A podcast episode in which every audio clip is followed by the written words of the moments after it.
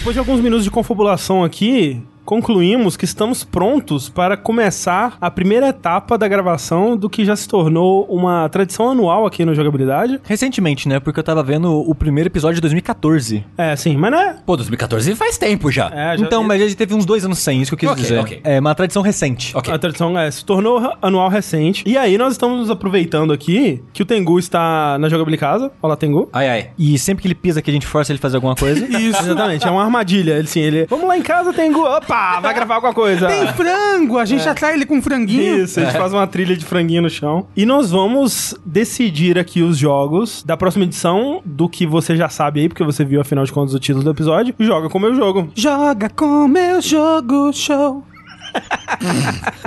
Assim, o que iniciou essa discussão e como nós vamos definir essa ordem é, primeiro, não vamos repetir a ordem do ano passado, né? Sim, a gente tenta meio que mudar as indicações de pessoa pra pessoa. Sim, ano passado eu indiquei Majora's Mask pro Sushi, que ele detestou. O Sushi indicou E acusa zero pra mim. Yakuza Zero pro Rafa, que ele curtiu, mas não É. terminou ainda. Não, não terminei. Nem nunca vou terminar. E o Rafa me indicou Evoland 2, Isso. que eu achei ok, né? Não foi aquela coisa que mudou minha vida, mas Era ok. a intenção. Honesto. O Rafa gosta muito de Avalanche É. 2. Não gosto muito, mas a intenção é perceber que existe beleza na mediocridade. Olha aí. Code vem. Quem diria? Quem diria? Então, assim, como definimos a ordem aqui? Eu tenho um jogo que eu gostaria muito que o Rafa jogasse, e eu tenho certeza que se eu não indicar ele aqui, ele não vai jogar. É. Ok. Que eu acho que é um jogo que ele vai gostar bastante. O Tengu, ele pensou num jogo que ele gostaria que eu jogasse. Sim. E aí, fazendo as matemáticas aqui, ficamos que eu indico pro Rafa, o Rafa indica pro Sushi, o Sushi indica pro Tengu e o Tengu indica pra mim. Isso. Então, eu vou começar aqui com a minha indicação para o Rafa. Rafa, Oi. é um jogo recente. Ai, meu Deus, não é. Não, não, caralho, não é. Ai, é Red Dead Redemption 2, que ódio, que ódio. Não é Red Dead Ai, que Redemption bom, ai, graças a Deus. O Ai, eu alívio. já tava, O alívio mais sincero do Rafa. eu já tava vendo as bolas do cavalo inchando na névoa, sei lá. Na névoa. Névoa. É um jogo de 2019. É um jogo que, sem a menor sombra de dúvida, vai estar na lista dos melhores que a gente vai discutir. Ah, É um jogo, Rafa, chamado Outer Wilds. que jogo é esse? É um jogo que saiu esse ano. A gente já falou em dois vértices. A gente falou em dois. Ele é um dos melhores jogos do ano e eu tenho certeza que você ia ignorar ele. Ah, é aquele dos planetas, que Isso. você pula no planeta. É. O Lucas gosta desse jogo. É. É jogo do Nautilus esse daí. Jogo do Jogo do Nautilus. Beijo, Nautilus. Beijo, Nautilus. É um jogo maravilhoso, Rafa. Eu acho que é muito sua cara. Eu acho que você vai gostar dele. E ele Você- tem pra PC, não é? É, ele tem aqueles momentos meio frustrantes onde você tem que desvendar alguma coisa pra progredir. Você não gosta de ficar perdido nos jogos? É. Gosto. Então. Ele tem a beleza de explorar um universo opressivo e assustador ao mesmo tempo bonito. Ai, que spoiler, para. Sabe o que eu quero? Eu quero o Rafa saindo desse dash falando: foda-se Dragon Quest Builders, esse é o meu jogo do ano. Esse é o melhor cenário possível. Eu não acho que vai acontecer. Não, não vai. Porque ele gosta muito de Dragon Quest Builders. O Dragon Quest Builders é muito mais o tipo de jogo do Rafa do que esse. é mais do que um jogo pro Rafa. É, exato. É um ele- estilo de vida. esse tipo de vida.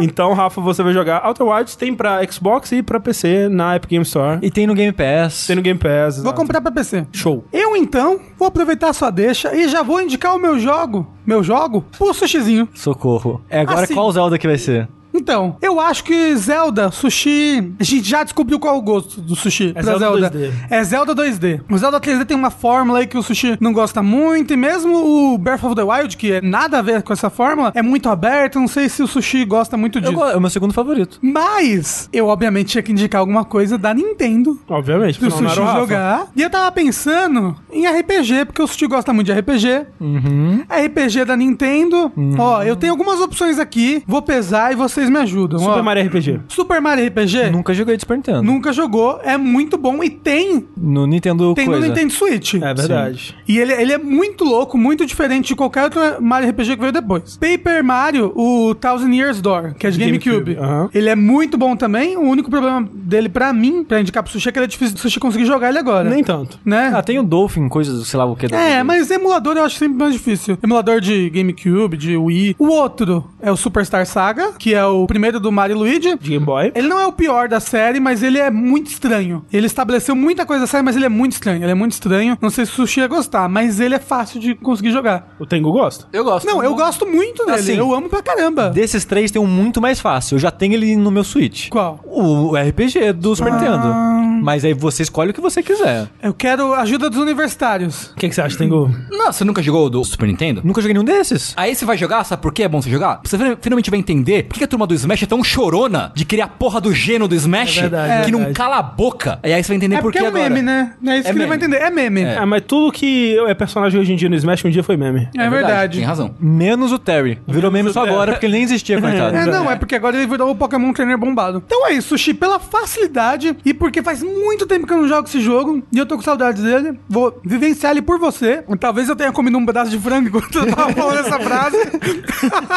eu quero que você joga Mario RPG do Super Nintendo. Super, Mario, RPG, Legend of the Seven Stars. Super Mario RPG. É isso aí. Eu fico feliz, na verdade, porque acho que muitas pessoas que ouvem a gente já sabem, eu sou um grande fã de jogos da Square, da época ali, final dos anos 90, começo de 2000, PlayStation 1 principalmente, que foi a coisa que eu mais joguei. Naquela época, quando eu ainda era um pirralho, eu pensava, meu sonho é trabalhar na Square.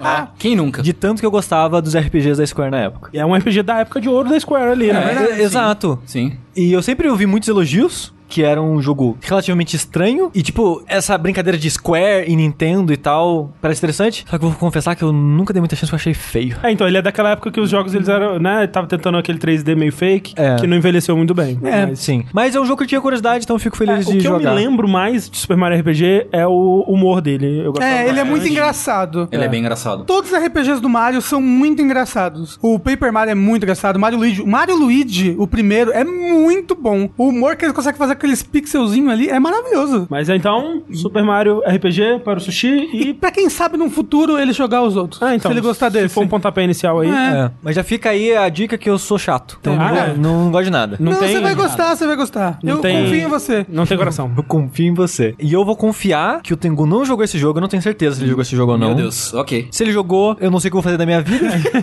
A gente vê. é, a gente chama Nankin pra ficar aqui no meu lugar, ela indicar uma coisa É, pro Tengu. Tem que ver isso aí. Mas é um jogo que eu gosto muito. É um dos meus jogos favoritos. Uhum. Um dos meus jogos favoritos da geração, por tabela. Não acho que seja muito a cara do Tengu. Hum. Mas essa é a graça. É. E por isso eu quero indicar pra ele, Uhum. que é The Witness. The Wi- Olha só, não joguei The Witness. Caralho, o The Witness é maravilhoso. Não joguei The Witness. Não tem, você vai gostar, não tem como não gostar desse é um, jogo. jogo, é um jogo que eu não jogaria normalmente. Você não é muito de puzzle. Eu não sou muito de puzzle. Aham. Tá aí. Boa, boa. V- vamos ver o quanto o Tengu vai sofrer. Eu- Joga um com a tanto, eu Agatha. acho. Rafa, você nunca, de todas as vezes que você quis pronunciar o nome da minha esposa, você nunca acertou. Como que ele chama? Não é Agatha. Agatha? Ele, ele sempre chama Agnes de Agatha. Ah, toda é, vez. Agnes, Agnes, Agnes. Joga Assim, com ela. fogo. Fogo, fogo, Agnes. Aí chega lá, Ignis. Isso. É, é isso. Boa sugestão. Eu sempre fui muito curioso pra jogar The Witness, mas eu nunca tinha assim. Eu, eu vou, eu vou. É. Porque normalmente esse tipo de jogo é a Agnes que joga e eu assisto ela Ah, jogar. tá, pode crer. Então, Mas é um jogo que pode ser legal jogar de duas pessoas. É. Ok, de eu, fato. eu joguei com o Bruno e foi muito legal. é fato, tipo o é. Bradim, ela jogou e eu joguei com ela. Ah, Assim. que legal. Uhum. Agora vocês vão fazer o contrário. É, eu você acho vai que jogar, ela vai jogar com você. Eu acho que vai ser legal e, tipo, se é, né, ela quiser jogar alguns pedaços também, ela não jogou The Witcher também? Não, não jogou. Ah, legal. Eu acho que se ela gosta de jogos de puzzle, ela vai curtir bastante. Porque é um jogo de puzzle puro. Assim, ele é Aham. muito hardcore. Assim, porque, por exemplo, você poderia dizer, ah, o Bradinho, ele é um jogo de puzzle, mas ele tem muito de narrativa também, Sim, né? E sim, os dois sim, vão sim. puxando. O The Witness, ele é quase inteiro puro puzzle, assim. Me lembra muito Misty. É. O Jonathan Blow falou que quando ele tava fazendo The Witness, ele queria fazer um Myst com a sensibilidade moderna. Pode crer. Basicamente. Pode crer. E eu gosto de Myst, eu gostava na minha adolescência, mas o que The Witness faz, eu gosto de puzzle, né? O que ele faz com puzzle e linguagem, e a maneira que ele te ensina, eu gosto muito de exploração. Ele é uma ilha aberta que você pode ir pra onde você quiser, quando você quiser. Porque cada área é meio que um puzzle único que tem momentos que eles se conversam, mas são raros, então você meio que tá livre pra ir pra onde você quiser. Empacou numa região, vai pra outra região. Então a maneira que ele. Não é que simplifica, que o jogo ele é um jogo difícil, mas a maneira que ele te deixa fazer o que você quiser, te deixa aprender no seu ritmo.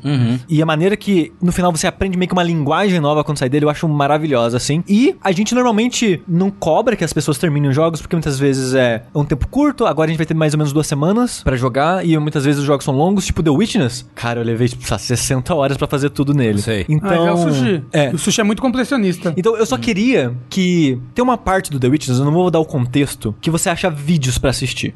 Que ele tem uma parte que ele tem uma narrativa entre aspas por uns audiologs que você acha, que é muito mais, sei lá, uma ambientação do que qualquer outra coisa, sabe? A, a discussão que os áudios geram. Eu acho interessante, não é perfeito, eu acho interessante, tem gente que odeia o tipo de discussão que o jogo gera, mas independente disso, tem um, um vídeo que é de uma palestra. Quando o vídeo começou a tocar, eu falei, não acredito que eu tô vendo isso, porque quando você tá assistindo, você não, você não sabe o tamanho dele. Mas você tem uma noção, porque tem meio meio que uma barra de rolagem, assim, pra você ver o tamanho do vídeo. E o vídeo tava indo e não acabava, e não acabava, e não acabava. No final, o vídeo tinha quase uma hora. Caralho. E eu fiquei, não acredito que eu assisti tudo isso, mas eu fiquei muito feliz que eu assisti aquilo, porque é uma palestra. Ele pegou um áudio de uma palestra, que ela não foi gravada, salva de uma, ma- nenhuma maneira. Ele entrou em um contrato com, sei lá, com um dublador, alguma coisa assim. Pediu pro dublador dublar, narrar o roteiro da palestra, colocou no jogo. E eu acho maravilhosa essa palestra. Eu gostaria muito, não sei se, você- se você vai chegar lá. Até porque o jogo é muito aberto, né? Ele é Você muito- pode ou nunca achar essa palestra. Exato. Mas eu gostaria muito que você assistisse essa palestra, porque eu acho ela Pelo menos maravilhosa. O quanto você aguentar dela, né? É. Justo. O Tengu é um intelectual. Depois que eu acabar o Dash, se o Tengu não chegar lá, eu mando o link pra ele do YouTube. depois, depois eu vejo por fora. Não tem problema. Ok, o Rafa, né, todas as recomendações, assim, artísticas, né? o- jogos que elevam o- a mídia a outro patamar, né, e Aham, tal. aham. E na minha vez, eu, infelizmente, vou ter que... Assim, é complicado. Onechambara. Não, não, não é. Não é. Caralho. Porque o Netiambara é, ele é só muito trash. Eu gosto, mas ele é só muito trash. Tá. É pro André? Não esquece. Então, então, é pro André. Eu vou recomendar um jogo pro André. Eu pensei em dois jogos. Um deles eu não vou recomendar, decidi não recomendar mais, porque é um, um que eu quero que, tipo, o André jogue em live ou alguma coisa assim. Ok. Eu quero estar junto quando o André for jogar esse Justo. jogo. Que é bem incrível, que é o Michigan Report from Hell. Não faço ideia do que é isso aí. Como é que é o nome? Michigan Report from Hell. Ah, eu sei. Ok, é o eu jogo sei. do Suda que você, você é um cameraman. Sim. Porra, eu sempre quis jogar esse jogo. Esse jogo é incrível. Eu tenho o jogo, ele é incrível. Eu vou Porra. trazer aqui e a gente vai jogar Vamos dia jogar. desse. Ok. Mas o que eu vou jogar é um jogo que eu joguei pela primeira vez. É um jogo velho, ele é de 2005. Eu joguei pela primeira vez ele faz dois anos. E ele é escorraçado pela crítica. Ok. De ruim? Sim. Eita. Mas eu gosto muito dele. E eu acho que ele é tipo. Que ele é extremamente à frente do seu tempo. E, e ele, é, e ele é perturbador. E ele é disruptivo. Tá. E ele é Drakengard 1. Eu Ok. sabia, mas eu sabia! Mas toma bebê gigante na tua cara, André. E assim, não é acabar, é acabar todos os finais. Tá. É importante Cé- fazer não, todos justo. os finais. Pra quem não sabe, é o primeiro jogo do Yokotaro. Primeiro jogo do Yokotaro. Dirigido pelo Yokotaro e é na mesma vibe dos Nier e tal, que você vai ter o final completo quando você É. terminar múltiplas vezes. É, né? assim, o, todo mundo deve ter conhecido mais Nier Automata, né? Sim, Dentre sim. todos os jogos do Yokotaro. Mas ele dirigiu três Drakengards, dois Drakengards, perdão, porque o dois não é dele. O Nier original, que é genial, incrível, todo mundo devia jogar. É, o Nier eventualmente original. vou jogar também. É, e o Automata, que também é muito bom. O Yokotaro, ele é um diretor que é muito autor, né? É um Yokotaro diferente em cada Sei. jogo, né? Então, tipo, o Yokotaro no uma faceta. Automata é o Yokotaro com uma pitadinha de otimismo. Olha. né? É, o Yokotaro no Drakengard 3 é o Yokotaro, assim, investindo num humor bizarro que não faz sentido. que bizarro. O Yokotaro no Nier é o Yokotaro no fundo do poço, assim. Sei. O Yokotaro no Drakengard 1 é o Yokotaro sem filtro. Tipo, o Yokotaro sem filtro nenhum. Sei. É o Death Stranding dele. Tipo, é tipo como se tivesse começado com Death Stranding, assim, Sei. sabe? Entendo o bebê agora. O Drakengard 1 é o Yokotaro sem filtro nenhum, mas da forma mais pura destilada, assim, tá Sei, ligado? Sei, sei. Então eu acho que ele é, um, ele é um jogo tecnicamente muito complicado. Eu não sabia que ele tinha sido escorraçado pela crítica. Sim, foi. Foi um Ah. jogo muito mal avaliado, assim. Eu acho que todos dele fora o Autômata. Fora automata, assim. Especialmente o Drakengard 1 e o Drakengard 3 foram, tipo... O 3 não sem motivo, assim, porque é um jogo bem esquisito. Porque ele roda 3 FPS. Sim. Mas o Drakengard 1, ele é um jogo que é bem... Assim, ele é, ele é extremamente disruptivo. E eu gosto demais dele, assim. Show. É. Não, tô empolgado. Sempre quis jogar e agora tem um- uma, uma desculpa. Eu acho top. Maravilha. Eu espero maravilha. que você goste, que eu gosto muito do jogo. Então, fechamos aqui. O Rafa vai jogar Outer Wilds, o Sushi vai jogar Super Mario RPG, o Tengu vai jogar The Witness e eu vou jogar Drakengard, o primeiro. Eu sou o André Campos. Eu sou o Eduardo Sushi. Eu sou o Rafael Kina. Eu sou o Fernando Tengu. E esse é o centésimo décimo primeiro Dash Podcast no Jogabilidade.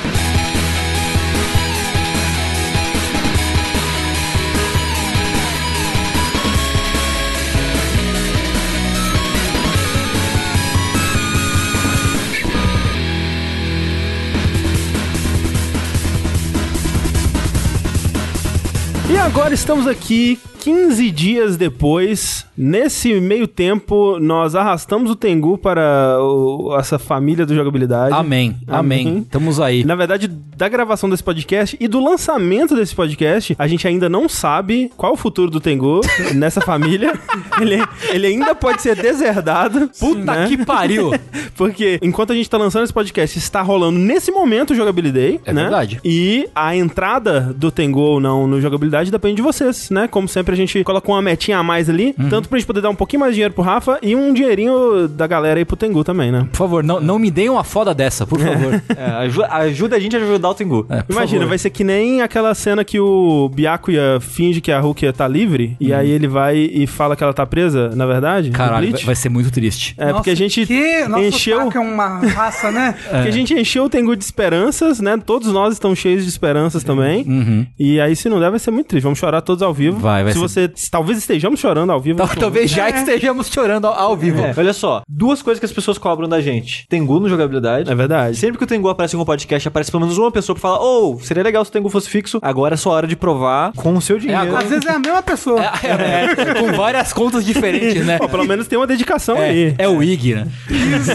As pessoas também sempre pedem camiseta. É verdade. Compra todas as camisetas aí agora. Pois É. é. verdade, olha só, assim, vale dizer que se você viu esse podcast no seu feed e ainda é sábado ou domingo, dia 26 e 27 de outubro, está rolando o Jogabilidade, nossa live de 24 horas. Vai lá assistir, twitch.tv barra jogabilidade. Tem camiseta à venda. Vai ter camiseta. Eu não sei o link ainda, porque estamos gravando isso no passado. então, infelizmente, não posso te ajudar. Mas entra lá no twitch.tv barra jogabilidade que vai ter. Com certeza no, no nosso site também vai ter jogabilidade.de. Então, cara, Talvez o link no post, vai o, saber. o que, que é, esse jogabilidade é pra fazer o quê? Realizar todos os seus sonhos. As pessoas pediam Uau. por o quê? Retro, camiseta, Tengu no jogabilidade. É. E nudes do sushi. E nude sushi. Esse Sim. daí é a, meta mais alta. Asterisco pro editor aí, qualquer coisa, se não tiver o retro. Mas vai ter, que- claro que vai ter. Tem que ter. Tem essa. There is no try. Exatamente. Então.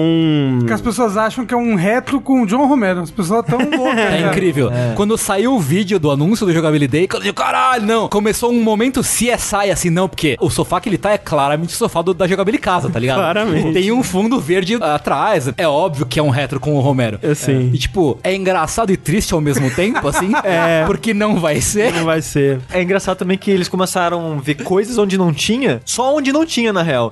Que tipo, nossa, tem um cara enforcado balançando no fundo. O cara era um Tengu Era só. só o Tengu no fundo. E, e ninguém se perguntou sobre a identidade do homem enforcado. Exato. É verdade. E nem se tocou dos outros easter eggs que o André colocou no, no vídeo. Outros easter eggs de Tengu no vídeo. Eu não vou dizer aqui porque eu quero que as pessoas continuem a, É. a procurar aí. Mas tinha easter egg da Nerditude Gamer na lousa. Sim, Tem. eles acharam. É verdade, é, verdade. O que eu ia falar é que rolou um frisson sobre a camiseta, né? Tipo, Uhum, os caralho, camiseta! ah, camiseta. Eu não sabia que as camisetas eram tão aguardadas e requisitadas assim. pessoas Faz sentido. Faz, assim, a gente vendeu ela por pouquíssimo tempo e em quantidades bem limitadas, né? Então, quem pegou, pegou, quem não pegou, continua pedindo até hoje aí, né? E vê as pessoas usando até hoje elas e modéstia à parte, é uma camiseta muito bonita. É bem É bonito. É muito bonito. É, eu, eu- nem, nem modéstia à parte, porque eu não tive nada, nenhum envolvimento na criação dela, né? Foi Nenhum, a... zero envolvimento. Assim, eu dei É. feedback, falei, tá top. Foi a, a Cássia que fez a, a tipografia, a estampa e tudo é a mais. né? Katsuki que chama. Isso, exatamente. É, mas enfim, o que importa é que estamos de volta após 15 dias. Passamos esses últimos 15 dias fazendo nada além de jogar os jogos que nos foram dados. É sim, Nada. hein? KKK. Na- nada. Top, top. Absolutamente nada. E eu queria saber quem quer começar a compartilhar conosco suas experiências. Eu posso começar porque eu sou a pessoa mais chata, então daqui em diante só sobe. Eu Vamos lá. Ok. Ô, rapaz, acho. O Rafa também é uma pessoa bem complicada. eu sou nada. Eu tava jogando agora, tipo, cinco minutos atrás, antes de vir aqui sentar pra gravar, o jogo que o Rafa me indicou, que foi o Mario RPG, que como algumas pessoas que ouviram a abertura já devem estar pensando, o Rafa falou merda, não tem Mario RPG no Switch não, e realmente não tem Mario RPG no Switch. É, eu descobri que eu tava pensando, ué, mas eu joguei Mario RPG no emulador do Super Nintendo esses dias e foi no Switch, não foi. Foi no Super Nintendo Classic. É feito Mandela que chama. Isso. É, é, feito mandala. Também. Esse é Churato, esse aí. É. Mas eu acabei jogando no emulador do PC mesmo, o Mario RPG. Eu joguei aproximadamente entre 8 e 10 horas do jogo, algo assim. Ele não marca, né? Então só tô meio que estipulando. E pelo que eu vi pela internet, eu joguei acho que dois terços do jogo. Ok. Sim, eu- o Sushi tá bem, pela minha memória, de quando eu joguei esse jogo, quando eu era criança, joguei ele no, com um em português, porque eu não sabia inglês Ah, na sim, época. sim. Ele tá, tipo, na cidade das nuvens. Então, falta pouquíssimo pra ele acabar o jogo. Eu me lembro dele não ser muito longo. É. Não, na minha cabeça ele tinha 150 horas. mas o Sushi falou que ele tem 12. Então, no How Long to Beat fala em torno de 20 horas. Eu acho que se a pessoa for fazer tudo, tudo, provavelmente leva mais. Porque eu meio que só fui mainline nas coisas principais, assim. Eu não ignorava, né? Tipo, se alguma oportunidade de explorar aparecia pra mim, eu explorava um pouquinho. Mas eu não saí caçando muita coisa, não revisitei muitas áreas antigas e tal. Que eu tava até comentando com o Rafa, eu passei agora há pouco por uma cidade dos monstros. E lá você encontra um Mimic pra conversar, né? Na cidade dos monstros você conversa com todo mundo, não briga com ninguém. E lá ele fala: Olha, tem vários monstros parecidos comigo espalhados pelo mundo. E tem mais 38 por aí. Eu achei, sei lá, dois. Então, tipo, tem 38 Mimics em algum lugar desse jogo que eu não faço ideia. Estão todos numa sala só. É, bem possível que seja o caso. Então, em algum lugar, tem muitas coisas escondidas. Pra mim, à primeira vista, não pareceu ter tanta coisa pra trás assim. Ele tem outro colecionável, naquela moeda do sapo, né? As moedas verdes, que tem um vendedor que ele vende itens especiais. É meio que a mini medal do Dragon Quest, né? Que é um colecionável que você usa como recurso pra coisas especiais. É, no Mario RPG você compra acessório que dá o dobro de experiência, que dá o dobro de moeda. Só que isso é muito caro. Eu tô agora com, sei lá, 30 e poucas, quase 40 moedas dessa. E esse acessório custa 50. Aí tem outro que fica 40. Aí tem outro que é 30. Então, tipo, sei lá, tem 100 moedas dessas no jogo. Uhum, provável. Deve ter. 100 é um bom número, né? É. Então tem muita coisa pra fazer no jogo ainda de opcional, mas em termos de história, eu acho que tava próximo do final. Uma das coisas é que você tem que coletar sete estrelas, né, do título. Sim. Eu já tava com cinco próximo de pegar a sexta. A sétima talvez é com o último chefe, ou pouco antes dele. Então eu joguei bastante dele. E foi uma experiência interessante jogar ele, porque jogando o Mario RPG hoje em dia, em 2019, você obviamente vê as limitações do jogo. Você vê referências, né, inspirações dele ao longo das eras, porque eu acho, posso estar muito enganado, que ele foi o primeiro ou um dos primeiros RPGs de ter isso de timing no combate, que meio que virou padrão em todos os jogos de RPG do Mario, né? Ah, sim. Eu lembro de ser. Foi a primeira vez que eu vi isso num jogo. É, a minha também. Mas é, até aí eu não era um grande conhecedor, conhecer de RPGs. É, ainda mais de JRPGs, tem vários que nunca nem chegaram aqui pra gente. Talvez algum que fez um grande sucesso lá fora já tinha time nos É, ataques. possi- é possível. Eu só fui jogar mais de RPG na época do PlayStation, que no Super Nintendo era muito novo. Então eu jogava mais jogos com menos história, assim. Mas até onde eu sei, ele é um. Ou, se não é o primeiro, é um dos primeiros. Mas vale dizer também que, embora do Super Nintendo, ele saiu o quê? 96, não foi? Eu não vi a data. Mas. Mas é, ele é do final da vida Ele- do Super Nintendo. é, ele- já usa essa técnica do Donkey Kong já. É, ele já é contemporâneo do Mario 64, assim. E eu acho, falando isso dele ser meio 3D, né? De usar essa técnica do Donkey Kong de tem um modelo 3D e você faz um sprite baseado naquilo e usa nesse sprite dos modelos, eu acho ele bem feio. Esse estilo visual não envelheceu bem, né? Especialmente jogando em monitor hoje em dia, que você deixa. Você consegue ver todos os pixels, né? Não é assim que ele foi feito pra ser visto. Não, eu joguei ele pequenininho, tipo, Aham, uma aham. janelinha minúscula no meu monitor do PC, É, sabe? porque quanto Pra- mais você estoura, mais bizarro Exato. vai ficar. Exatamente por É. isso. E eu não gosto de colocar filtro em emulador É, de não, modo também. geral. É. Fica meio esquisito. Tem uns modernões hoje em dia de CRT que até é da hora, mas aí você tem que correr atrás disso. Não- geralmente não vem no emulador. Ah, eu, não- eu não sei, muito provavelmente por causa de nostalgia, eu acho tudo tão bonitinho. Assim, tipo, eu, eu acho o Donkey Kong Country lindo. É, então, eu acho que é mais uma questão de gostar ou não do estilo do que. Pode ser, Talvez a pode técnica ser. tenha envelhecido bem ou não, talvez. Você acha Donkey Kong Country ainda agradável? Dois e o três, sim. Um menos. É, um a menos, é. Mas é bem mais agradável que o Mario RPG. Mas de certa forma, acho que o Mario RPG talvez foi um pouco mais ambicioso, né? Que tem muito mais personagens, tem mais mundos e Sim. situações. E eu acho que essa percepção sua é por causa de nostalgia também. Mas uma das coisas que me incomoda é a animação. A animação do Mario RPG é bem inferior do Donkey Kong. Ah, sim. Porque tem animação no Mario RPG que é tipo dois frames. Sei lá, o Bowser vai levantar o braço pra ameaçar, ele tá na pose neutra e automaticamente pula pro frame com o braço pra cima. Tipo, não tem uma animação dele levantando o braço. Ah, mas, é Super Super Nintendo. Nintendo, RPG principalmente, né? Eu, eu sei, eu sei, mas o que eu tô dizendo, Donkey Kong, talvez ele tenha uma quantidade menor de animações, de situações, mas essas situações são bem animadas, então você sente menos esse choque de, nossa, isso foi rudimentar, sabe? É, e acho que no, no caso do Donkey Kong, o lance é que a movimentação é o jogo. Então acho que eles naturalmente teriam que tomar mais cuidado, acredito eu. É que nem quando você vai pra Nem, nem um. mais cuidado, gente. Não cabe nada dentro É, da então. fita do Super Nintendo. Tem é a- questão além de da- priorizar, né? Exato, exato. É, é que nem quando você vai pra um Final Fantasy, né? As animações do Final Fantasy VI, por exemplo, é isso, né? O cara vai expressar alguma coisa, ele fica piscando de braço levantado pra braço abaixado. Ele Sim. roda o sprite. É, exato. é. E é um charme, né? No, no Final Fantasy, eu acho. Pelo menos eu lembro de achar o Mario RPG muito charmoso. Talvez porque Sprite, de modo geral, envelheceu melhor. Porque o Final Fantasy VI, pra sua época e até hoje, é um jogo de pixel art muito bonito.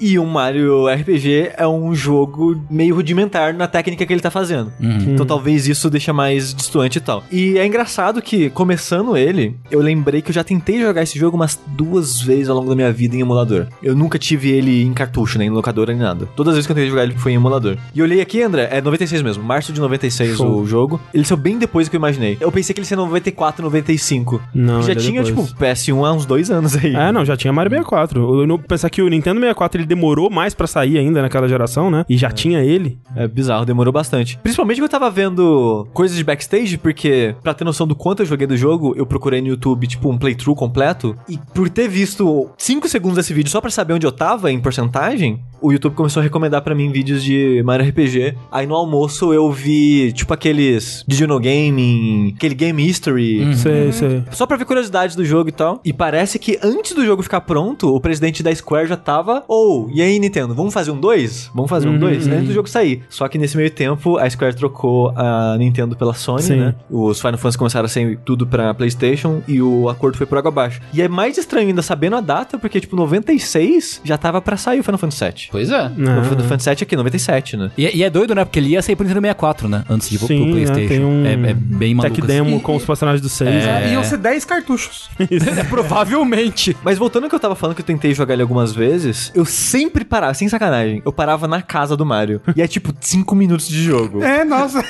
Porque, tipo, o tutorialzinho é você chegando já no castelo do Bowser pra resgatar a Peach, que por algum motivo nesse jogo ela não chama Peach, ela chama Toadstool, que é tipo Princess Toadstool. Mas Peach é mais recente, na verdade. Ela É, era, recente? ela, era Princess Toadstool. Tanto Aí- que no, no, Mario- no Super Mario World é Princess Toadstool. Não, tanto que no Super Mario 64 é Yours Truly, Princess Toadstool, Toadstool. Apelido Peach. Nossa, eu acho muito estranho isso. É. Hoje em dia, olhando É, pra sim, trás. sim. Mas de qualquer forma, você tá lá resgatando ela, aí tem aquela parada meio Final Fantasy, né? Tipo, o chefe do tutorial, ele vai ter uma mecânica diferente que nunca mais vai repetir no jogo, mas é só pra te ensinar um conceito. Tipo, Final Fantasy, sei lá, 4, quando começou a ter o ATB, que é a barrinha, né, de ação, eles começaram a colocar chefe no tutorial que era de timing. Todo chefe tutorial, se você reparar, ele tem. Até no Final Fantasy 7 tem isso. Uhum. Ele tem um estágio defensivo. Se você atacar ele durante esse momento, ele vai te dar um counter muito forte. Pra te ensinar, olha, a barra encheu, você pode esperar um pouquinho, você não precisa agir de cara. Pra te ensinar esse conceito. Mas nenhum outro chefe pro resto do jogo usa esse conceito. Então é só pra te ensinar uma lógica. E no Mario RPG tem a mesma coisa. Que a lógica, no caso, é: às vezes, se você explorar o cenário, tem outra coisa pra fazer. Porque na luta com o Bowser, você tem que atacar o candelabro não ele. Pra corrente arrebentar, o negócio cair com o Bowser você resgatar a Peach. Esse conceito, ele meio que não se repete pro resto do jogo. Tem alguns chefes que brincam, né, com alvos diferentes, coisas diferentes pra você fazer, mas até brinca pouco. Porque, por exemplo, tem um chefe que você vai enfrentar que são dois palhaços. Um é malabarista, o outro é aquele que fica equilibrando numa bola Na bola. gigante. E tem uma hora, depois que você causar uma certa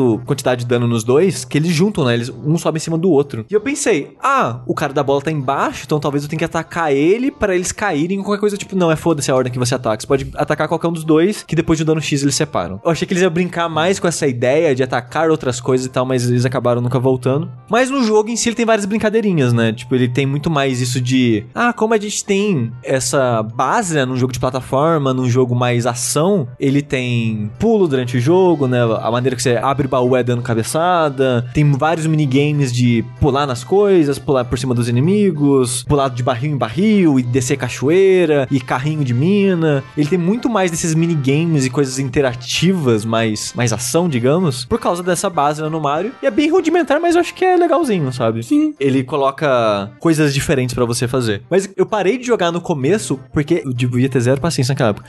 Esse pedaço, ele é meio lento, porque você tem que dormir. Aí pra você dormir, você tem que descobrir que você tem que interagir na lâmpada pra desligar a lâmpada e o Mario dormir. Aí a história avança. O jogo começa que é uma parada meio estranha de você fazer. Você tem que sair interagindo na casa inteira pra história progredir. Aí aparece o Toad, aí ele pede pra você fazer um negócio, você tem que ir no negócio, aí voltar, falar com ele. Tem meio que uma enrolaçãozinha ali, mas dura, sei lá, 5 minutos essa enrolação. E eu acho que nesse tempo de o jogo para pra você, sei lá, mexer no mundo, todas as vezes que eu parei de jogar, eu parei de Era, eu era assim com RPG na época do Super Nintendo também. Tipo, eu tentei jogar Zelda na época. O que está acontecendo? Por que, que eu estou andando aqui nessa chuva e não tem nada pra fazer? Desliga o console. Cadê a minha espada? É, né? exato. Ah, os jovens.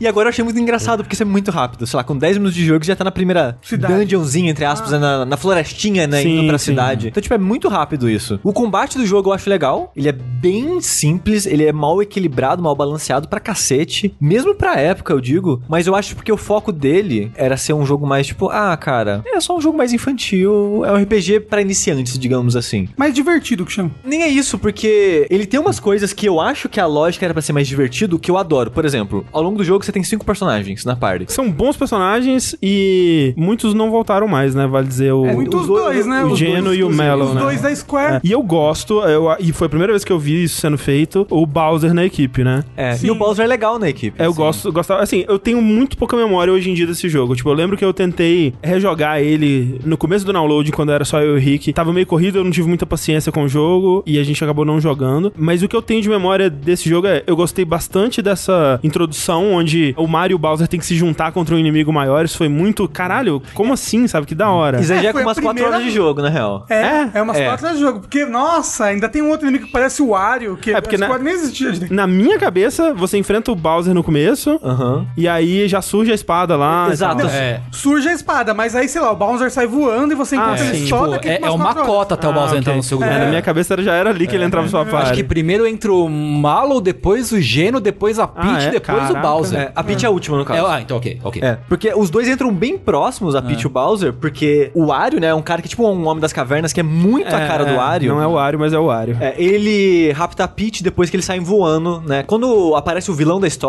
no castelo, que a gente não falou isso, né? Mas depois que você salva a Peach no comecinho do jogo, cai uma espada gigante, maior que o castelo, em cima do castelo. E nisso o Mario ele sobe e cai de volta no próprio castelo, enquanto o Bowser e a Peach saem voando pra outros lugares. Conforme você vai avançando no jogo, você descobre que a Peach foi raptada por esse cara e o Bowser queria raptar a Peach de volta. Sim. Então você encontra ele ensaiando em como invadir a torre do cara. Então é ótimo. E aí que ele entra no seu grupo, porque ele tá, tipo, primeira vez que você encontra ele, né, ele, tipo, falando sozinho, tipo, conversando com o espelho, só que ele em frente à porta, tipo, ai, como é que eu faço? Ai, que vergonha, gente, não acredito que eu tô fazendo isso. Ai, eu saí voando longe, eu não posso fazer isso pras pessoas agora. tipo, é muito engraçado. Eu acho que é a primeira vez que fazem isso com o Bowser, né? De dar personalidade pra ele É, assim, eu acho que sim, sim. Sim. É a primeira vez que o Bowser e o Mario se juntam pra fazer alguma coisa. Essa personalidade do Bowser mais boba, digamos assim, segue até hoje. É. Tipo, se você for ver no Mario Odyssey, É. ele é meio isso ainda, sabe? Mas é que tá, nos jogos principais, o Bowser não é tão bobo quanto nos spin-offs. Se jogar todos os RPGs, o Bowser é muito bobão. É, se você for ver Mario Galaxy, assim, ele é mais vilãozão mesmo, É, ele, né? no Mario Galaxy, mas até no Odyssey ele é mais vilãozão. Mas só que ao mesmo tempo ele é meio bobo, Ah, meio ele- cafona. É, ele é meio É. soft, assim. É, no- vestido no- no de Odyssey. noivo, né? É. Assim, se você for analisar de modo geral, se fosse seres humanos, uma pessoa raptando a outra pra forçar contra a vontade dela, Sim, exato. é algo terrível. favor. Mas é por uma favor. tartaruga. Mas dentro do contexto do jogo, a maneira que eles apresentam esses acontecimentos, o Bowser ele parece meio bobo. Não, ele é. Mas eu gostei dessa personalidade meio, ai, insegura e meio bobona dele, assim, meio infantil. E eu gosto que o Mario, ele é um protagonista silencioso, né? Como É. ele sempre foi, quer dizer, tirando as frases italianas que ele fala. Mas... Mas acho que nesse jogo ele não fala nada. Ele não fala entendeu? nada, é. não, não. Mas eu gosto de como que o mundo dá personalidade pro Mario, né? Porque o Mario é meio famoso, né? Sim. E todo mundo fica muito empolgado e feliz de ver o Mario e pede pra ele pular nas coisas e tal. É, puta, isso é foda. É tipo, pula aí, pula aí, baixa a cabeça não sei onde. É, é mó legal. Uma das coisas que eu mais gostei no jogo foi isso. É o que eles fizeram com o Mario. Cara, N- Não só o humor, que o humor eu acho ok, de modo geral. Ah, eu ri, eu ri muito quando eu joguei esse jogo, mas, né? É, eu não ri de nenhuma. Mas eu gosto do que eles fizeram com o Mario e com o ato de pular em si. Porque durante caixas de diálogo, você não pode pular. Exceto em alguns momentos. Que, por exemplo, você chega no reino da Peach e você encontra, sei lá, vai falar com o NPC na cidade. E alguém fala, nossa, o que, que é isso no seu pé? E você tenta passar o diálogo, o diálogo não passa. Aí você tem que apertar o botão de pulo, tipo, eita, o que, que é isso no meu pé? Aí a pessoa fica indo, hahaha, enganei você. E isso é só pra você pensar, ah, eu posso pular durante as conversas. Porque tem algumas conversas ao longo do jogo que você tem que fazer isso. Tipo, com o Homem das Cavernas, eu esqueci a situação agora específica. Mas tem uma hora que ele vai falar com você e você tem que pular pra acontecer alguma coisa. E eu acho interessante isso de colocar o pulo durante a conversa, dar mais ação. o pulo ser uma forma do Mario se expressar, né? Exato. E como ele é mudo, ele tem que usar mímica pra, se, É, pra conversar ótimo. com o mundo. E as partes de mímica são ótimas. Quando ele vai fazer a mímica, as pessoas sabem que ele não fala. Então, tipo, por exemplo, quando você resgata a Peach, já tá com a par inteira de todas as pessoas, né? Incluindo o Bowser. Aí você volta pro reino e todo mundo, ai meu Deus, o Bowser! Todo mundo começa a correr de medo, socorro, socorro. Aí você fala, não, não, não, tá de boa, tá de boa. Quando você tenta narrar, tipo, ah, tem um novo vilão que é pior que o Bowser e tem as estrelas, a gente tem que pegar as estrelas pra devolver o sonho pras pessoas e blá blá blá. Quando vai fazer essa narrativa, todo mundo, tipo, não, beleza, vamos organizar aqui. Aí o Bowser se joga no chão pra ser o vilão que perdeu. aí os Mario começam a fazer os gestos. Aí a nuvenzinha começa a narrar os gestos, explicando pras pessoas. É muito legal um esse. teatrinho, né? Exato. Essa parte das mímicas e dos teatrinhos, pra mim, são as melhores coisas do jogo, assim. De personalidade, dá muito carisma É, pra eu, ele. eu lembro do jogo ser bem escrito, assim, de ter muita personalidade na escrita do jogo. Eu tava revendo, acho que era um stream, alguma coisa recentemente, que ele tava jogando a parte que eles chegam no casamento. Ah, eu lembro Que o cara vai trazendo o bolo e tal, você vem que Sim. enfrentar o bolo. O casamento é uma das partes favoritas pra mim. A torre mais o casamento, né? Que é meio que junto. Porque ele mistura bem isso de pequenas ações durante os diálogos. Que, por exemplo, você tem que invadir o casamento. A porta da frente tá trancada. Então você tem que ir meio que na parede de trás da igreja, sem ver que tem porta e só interagir. Aí você meio que abre uma porta que você não viu e você invade lá. Aí quando você invade, o cara quer sua ajuda pra arrombar uma outra porta lá de dentro. E ele fica meio que pula e corre na direção da porta. Pula, corre na direção da porta. O que você tem que fazer? Você tem que correr junto com ele pra arrombar a porta. E é muito legal você fazer isso certinho com o personagem. Aí depois tem que ajudar o Bowser, que, ah, eu vou conseguir arrombar portas, porque eu sou fortão. Aí ele bate e não consegue arrombar, ele começa a chorar. Mostra as gotinhas É, balançando sim, assim na cara dele. Porque eu ia falar que eu ri muito dessa parte do, do bolo, que depois chega o cara, o vilão, esqueci o nome dele, que é o cara que parece o Wario. É. Ele fala, ah, esse bolo, né, tem que comer o bolo. É tipo, ah, então, come o bolo aí, os meninos, não, come o bolo, come aí, come aí, come aí. Mas como é que eu vou comer o bolo? Ah, sem comer todo de uma vez. Aí ele, pô, acho que eu não vou conseguir não. Consegue sim, vai, come aí. E tipo, os meninos botando pilha pra ele comer o bolo de uma vez só. Eu, eu achei essa parte bem engraçada. É. Eles começam, tipo, vai lá, vai lá. E pega o bolo, joga pra cima. E ele tem que ficar, tipo, com a boca, esperando o bolo cair na boca dele, tipo pipoca, É. sabe? Aí depois ele começa a chorar de emoção. Caralho, esse bolo era tão bolo é bom. gostoso, é. Ele tem muitos momentos de personalidade, assim, que são engraçadinhos. Nenhum eu cheguei a rir, mas eu fiz... "Ah." Mas é o sushi, né? Mas eu acho que nenhum desses negócios é pra você rachar o bico de rir, sabe? É pra ser simpático. Na época eu lembro de ter rido bastante. É. Na época eu já ter rido bastante também, de É, tudo isso. assim que pra mim parece que a intenção é essa, tipo, de ser algo divertido, Ah, sabe? sim, sim. Sim. Não necessariamente algo, tipo, hilário, uou. É que tem muitos tipos de senso de humor, né? É. Eu acho que a única vez que eu gargalhei de rir jogando videogame foi jogando Saints Row 3. Ah, vocês jogaram Saints Row 3? Eu joguei, eu Não. joguei. A parte que você sai da, do clube de BDSM, assim, que tem que apostar corrida. Numa carruagem. Isso, de- é- cara, essa parte eu é ri demais. maravilhoso, assim, eu ri maravilhoso. bastante nessa parte. Uma coisa que eu lembro que complementava muito o jogo, principalmente nessas cenas cômicas, era os efeitos sonoros e a trilha sonora também, que eu gosto bastante desse jogo. Eu gosto muito das músicas. Eu gosto de algumas. Eu tava jogando um jogo, cheguei na floresta, tipo Lost Woods, né? E eu tava, caralho, essa música me lembra muito Legend of Mana, caralho. É. Aí eu fui lá no Google, Mario RPG Soundtrack, quem que fez? Quem que fez? Yoko Shimomura. Assim. Aí eu, não. A gente falou desse jogo no Dash da Yoko E Shimomura. falou dessa música. Fui lá no Dash, olhei no timestamp, né, dos blocos. Mario RPG, eu, caralho, a gente falou dessa música. Fui lá, ouvi o Dash, a gente falou dessa música e eu comentei, é a mesma coisa. E eu esqueci. Caralho. Pra você ver que você, pelo menos, é uma pessoa consistente né, em suas opiniões. E é engraçado porque eu tava mostrando pra Thalissa, né? Tipo, nossa, essa música é muito igual. Aí fui lá no. Ouvi a trilha do Legend of Mana, achei a música que me lembrava, que eu acho que é o mesmo tipo de instrumento que a Yoko Shimomura usou pros dois, também Uhum. que o mesmo pitch pras músicas. Que eu tava mostrando pra ela e comentando. Aí nisso que eu pensei, ah, vou pesquisar, não é possível. Deve ser da Yoko Shimomura. E era dela. E eu achei o Dash e eu fiquei morrendo de vergonha porque eu esqueci. que eu falei, tipo, foi esse ano o Dash, cara. Foi, sei lá, seis meses atrás. Não, foi ano Não, passado. foi, foi mais. Acho que esse Dash da Yoko Shimomura a gente gravou no outro apartamento ainda. Não, não, Não. gravamos nesse Foi- foi aqui que eu nesse? lembro. Ah, bom. É, foi no máximo, sei lá, final do ano passado. De qualquer forma, tem umas músicas que eu gosto, mas de modo geral são músicas legaisinhas, assim, que não me marcam muito. Super Mario's an RPG.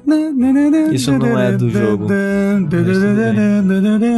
tá cantando a é música da Floresta de novo. É, é que eu só lembro dela porque Super Mario's an Não sei do que você tá falando. Ah, tô falando que a música é boa. Porque bem. eu gostava muito da trilha sonora desse jogo. Não, é, a melhor música do jogo inteiro é a música da floresta. Apesar de ser um péssimo lugar é pra se jogar. Mas tem péssimas dungeons de modo geral no, no Mario. O esgoto é terrível também. O barco não, eu não gostei. Tem aqueles. Nossa, é um labirinto 3D terrível que você tem que fazer às cegas, pelo amor de Deus. Mas, que eu tava falando de você ter a party, e uma coisa que ele faz de amigável que eu gosto muito, que mais RPGs deviam fazer, até hoje tem RPG que é teimoso e não faz, todo mundo ganha experiência. Ah, eu acho isso pivotal, não é? Fundamental. Porque você só pode ter três dos cinco personagens na party. Só que eles são diferentes, cada um tem suas vantagens. Eu gosto de jogo que faz isso de todo mundo evolui, que te incentiva a você experimentar. Te incentiva a você colocar os outros personagens na party, trocar e brincar. Porque se você só tá com três lá e eles estão evoluindo, aí você vai pro outro e tá cinco levels pra trás, você não vai querer usar ele. Não, porque aí você vai ter que fazer o quê? Grindar. Exatamente. E eu acho isso péssimo. Eu acho, em termos de design, eu acho ruim, porque você força a pessoa a escolher uma maneira de jogar e jogar pra sempre daquilo. Ou se você quer mudar, você vai ter que ficar umas horinhas ali grindando, o Sim. que é necessariamente divertido.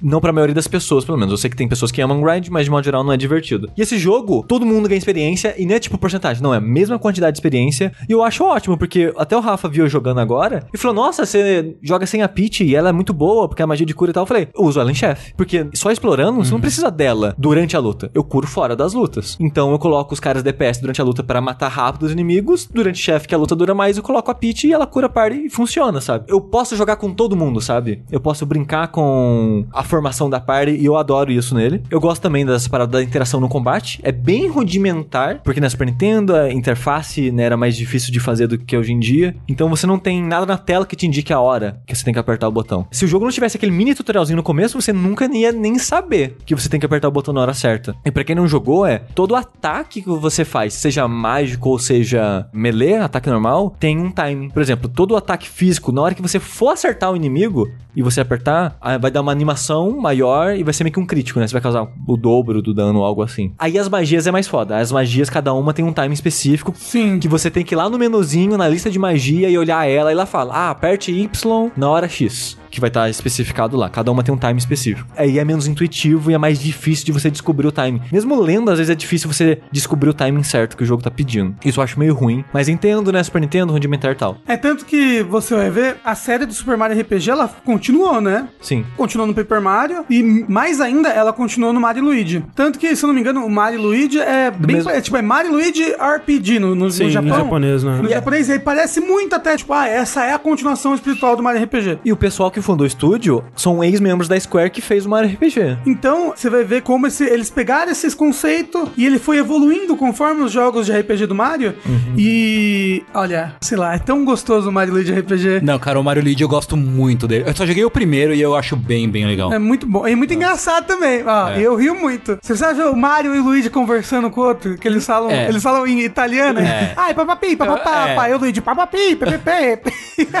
muito bom. Tem o Luigi nesse? Não. Não. Não? Não ele, tem Luigi no jogo. Ele é easter egg em uma sala que tem tipo uma mesa de jantar e tem um carinha de verde na mesa. Sei. Aí tipo, ah, Luigi. No Paper Mario também não tem o Luigi. Mas aí no Paper Mario 1, você acha um livro contando as aventuras dele, o que, que ele tá fazendo Hum. enquanto você tava fora. E no Paper Mario 2, ele é tipo um personagem à parte. Que você também encontra algumas coisas pra saber o que, que ele fez enquanto tudo aquilo ali tava acontecendo. E no Super Paper Mario ele é super importante pra trama. Olha só. Olha aí, ó. Olha aí, ó. Porra, Sushi, quanto eu preciso pagar pra você jogar todos esses jogos? Não tenho tempo, Rafa, desculpa. Ah, só um pouquinho. Eu não tô conseguindo jogar nem os lançamentos, quem dirá voltar a jogar um RPG antigo. Mas voltando pro Mario RPG mesmo, e sobre as interações do combate, o que eu não gosto na maneira que ele faz aqui é em você defender. Porque você pode apertar o botão de ataque na hora que o inimigo vai te atacar. Se você apertar na hora certa, você meio que se defende. E na maioria dos ataques físicos, é até fácil, porque ele tem uma animaçãozinha que ela representa, olha, aperta durante essa animação e depois ele ataca. Por exemplo, sei lá, vai ter um inimigo que ele ataca mordendo. Ele vai pra sua frente, ele vai só balançar a boca e depois te morde. Aí você tem que apertar o botão na hora que ele balança a boca antes de te morder. Quase todos os ataques tem meio que essa animaçãozinha pra você apertar. Tem alguns que são rápidos demais, mas de modo geral é fácil de prever isso. O problema é, nenhuma magia dos inimigos você consegue defender. E pra mim parece não fazer sentido porque nas suas magias você pode deixá-las mais forte, nos seus ataques você pode deixar mais forte. No ataque dos inimigos você pode defender. As magias dos inimigos não. Então, tipo, porque só isso. Parece é meio arbitrário. né? é. É, que é o que muda depois também. Não, eu sei, eu Não, só tô te imagino. falando, mas, tipo, é engraçado. Porque, como eu joguei com um espaçamento de tempo muito grande, um e outro, eu só percebo essas evoluções com você falando agora. Tipo, nossa, que decisão estranha. Aí, ah, não, mas é nos outros, eles corrigiram. É. Então, eles olharam pra trás também, quando estavam fazendo as novas iterações aí da franquia, e corrigiram essas coisas. É, uma dessas coisas que você viu enquanto eu jogava agora é pular na cabeça dos inimigos, né? Eu falei, ué, por que, que o Sushi não tá pulando na cabeça do inimigo antes da batalha começar? Porque todos os outros jogos, depois, quando você pula, você já começa atacando o inimigo. É, aqui não. Nossa, eu jurava que nesse Eu dia tinha jurava isso. também. Eu jurava que tinha isso. Eu jurava. O primeiro inimigo que eu vi no jogo, eu fiz isso instintivamente, que é, sei lá, Mario, né? Vou pular na cabeça do inimigo. Não acontece nada, só começa a luta normal.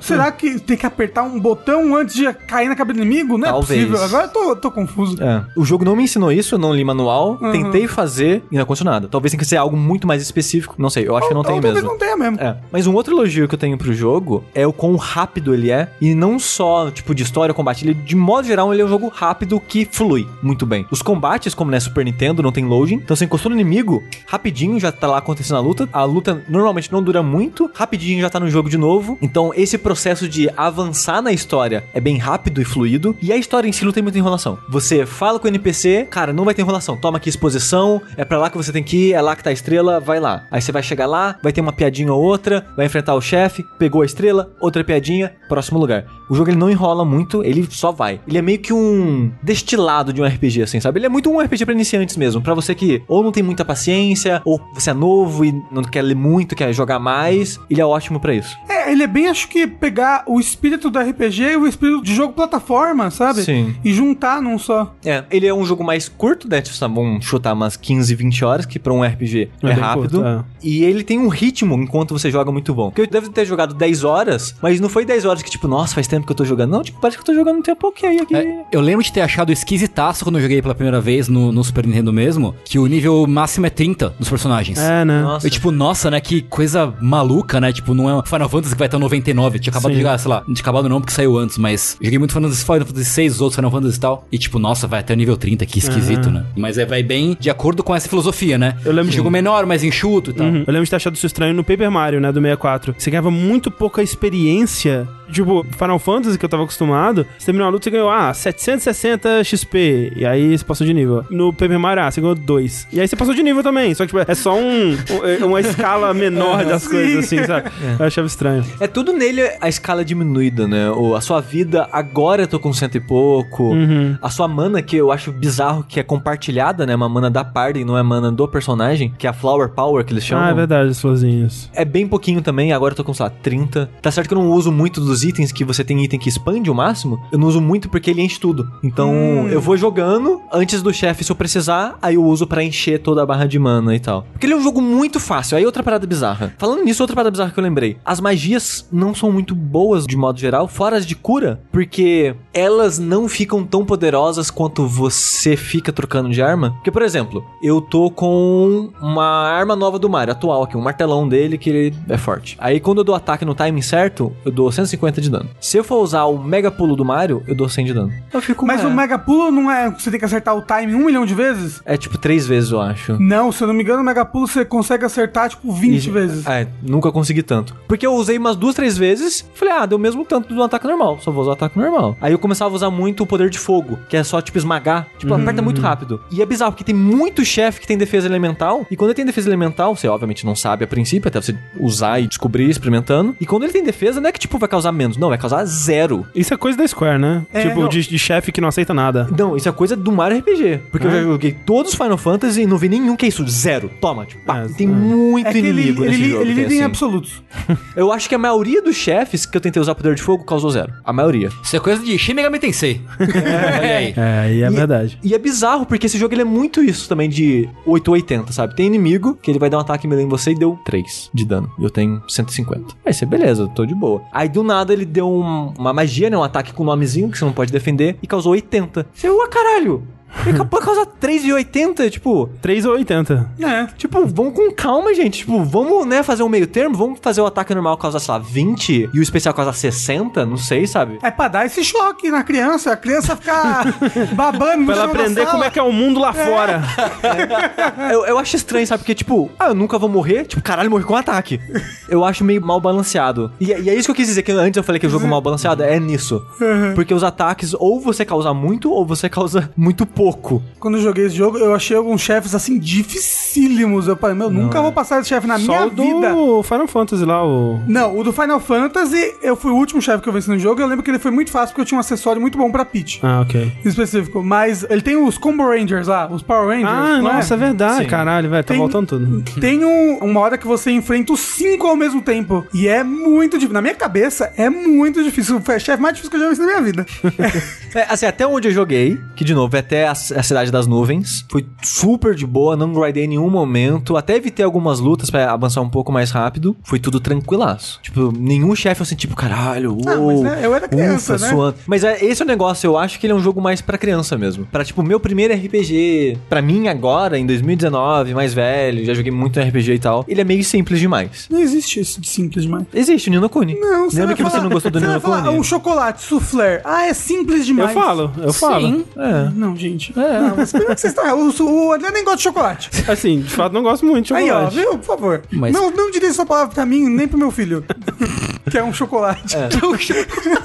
Então, tipo, tem muitas coisas que eu gosto nele. Gosto do ritmo do jogo, eu gosto desse humor do jogo. Apesar de eu não gargalhar, eu gosto. Eu não acho ele ruim. A trilha sonora, de modo geral, o Mario, o mímico, a ideia de ter a interação durante o combate, apesar dela ser falha em alguns momentos, tudo isso eu acho muito legal no jogo. E ele dá uma sensação, tipo, de. Pô, é um jogo gostosinho, sabe? Ele não é o melhor RPG do mundo, ele não é o RPG mais divertido ou gostoso de jogar mecanicamente do mundo, mas é um jogo de. É divertido tá aqui. E ele é muito único. Eu acho que é por É. isso que as pessoas gostam muito dele. Ele é bem diferente. É tipo, eu nunca joguei nenhum jogo que fosse igual à franquia de Mario de RPG, sabe?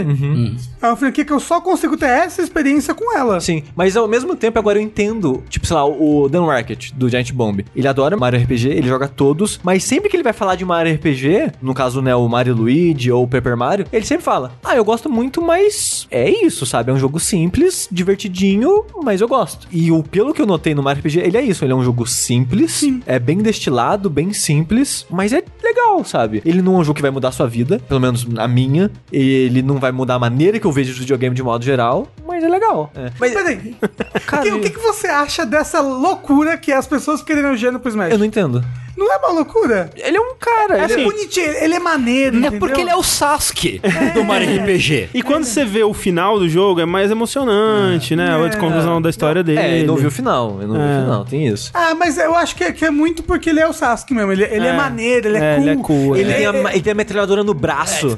É, ele Sim. é, ele é um, a alma de uma estrela presa num boneco. Falando de personalidade, antes de mudar de assunto, uma coisa que eu gostei no jogo é que toda arma é diferente. E a maneira que eles usam a arma, eu achei muito criativa. Porque, por exemplo, o Mario, o que ele usa no jogo do Mario pra lutar? Aí ele pula na cabeça. Ok, tem um ataque especial que é pular na cabeça. Ele tem a florzinha de fogo. Ok, tem um ataque especial que é estrelinha de fogo. Por outro lado, todos os ataques dele é isso. São três variações do mesmo porra do ataque. Triste, mas né. Ok. Aí os ataques físicos mesmo é tipo soco, que ele tem no Mario 64, né? Loucura, depois do Mario nunca mais soca, só no Smash. É. Depois do Mario 64. Aí ele tem, tipo, múltiplas luvas. Cada luva, ele tem um ataque diferente. Não é todos o mesmo tipo de ataque. Aí ele tem um martelo, né? Desde lá do Mario clássico, ele tem um martelo e tal. Donkey Kong. Exato. Cada martelo ataca diferente. Aí a gente vai pro Bowser. É muito bom porque o Bowser, ele sempre usa alguma coisa. Por exemplo, ele tem a garra. Ele tá agarrado e tal. Aí depois ele pega o Chinchomp. Aí ele gira o Chinchomp e joga no inimigo. Aí depois a próxima arma, que é tipo de corrente, é meio que só aquela corrente com espinho na ponta, que é a armadilha nas fases do Mario. E ele usa ela. Em vez de ser algo que você vai jogar e dar mordidinha, é só um negócio que ele vai jogar e bater no inimigo e, e o espinho vai furar ele. O Geno, ele tem vários tipos de ataque diferentes, tipo um braço foguete, tem a metralhadora. Então, tipo, tem várias armas com animações diferentes, timings diferentes pra você acertar. E mesmo que é do mesmo tipo, por exemplo, o martelo, a animação do segundo martelo é diferente do primeiro. Isso eu acho muito legal. Mas ó, um exemplo moderno pra quem nunca jogou Mario RPG é tipo, sei lá, no Kuni. Tem muito RPG hoje em dia que tipo, você joga e você. Ah, é legal. Tipo um Mas é Bravely divertido. Default, assim. É tipo um Brave Default. Não, O Bravely Default- Octopath Traveler. Octopath Traveler. Todos esses eu acho que são muito mais pesados e densos Sem, do sem que... dúvida, sem dúvida É, alguma. Porque o, o- negócio do, do Mario RPG é que ele é um bolo de marshmallow com confete, entendeu? Ele é caralho, é divertido, uou, festa, fã, fã, fã. Hum. Isso daí é tipo, é um bolo de cenoura com chocolate, entendeu? Que é melhor que um a bolo de cria- festa. Não, Sim. mas a criança gosta, mas ela não, não fica feliz, sorrindo. Não se lambuza, né? É, ela não sai correndo, se lambuzando, cagando pela casa toda, entendeu? Você tá dizendo que a criança joga Mario RPG e sai cagando pela casa toda? Mas eu acho que o Nino Kuni, principalmente o 2, é uma vibe muito isso. O que é legal no Nino Kuni 2? O ritmo dele, que ele é divertidinho, que ele é simples, sabe? Às vezes você só quer algo mais simples. E Às Mario... vezes você só quer alegria. Fica aí a dica pra vida, Sushi. É. Busque alegria. Mas eu fico feliz do Sushi ter saído de Mario RPG com uma impressão mais positiva, porque, né, depois da síncope que ele quase teve falando de Majora's Mask ano passado. Eu fiquei bem estressado. É. Eu preciso ouvir o programa do ano passado pra Não, entender. o- não. nem precisa. Ele- Não, melhor não. né? As pessoas ficaram revoltadas. Eu Eu lembro, fiquei revoltado. eu lembro das pessoas revoltadas com você não ter gostado do Mas assim, ao mesmo tempo, algumas pessoas ficaram revoltadas, muitas pessoas falaram, até que enfim, alguém que fala o que eu sinto sobre Majora's Mask. Várias Caralho. pessoas que têm opiniões ruins. Galera oprimida, né? Querendo o quê? Se tornar um opressor. Eu entendi. Mas eu entendi porque o Majora's Mask ele foi meio polêmico pra época dele. Porque quando ele lançou, foi bem isso. Foi, bem Foi, divisivo. foi, é. Com o passar do tempo, acho que ele foi ficando mais cult, A turma né? foi abraçando ele com o tempo, né? Sim, porque que nem o Wind Waker. Não, mas foi abraçando porque o, o Zelda ele foi caindo cada vez mais na fórmula, né? Aí quando eles lembram do Majora's Mask, putz, era diferente, né, gente? Olha que legal. Diferente. Mas aí o que? A a maldição foi quebrada com Breath of the Wild. Que é maravilhoso. Que, é- que é maravilhoso.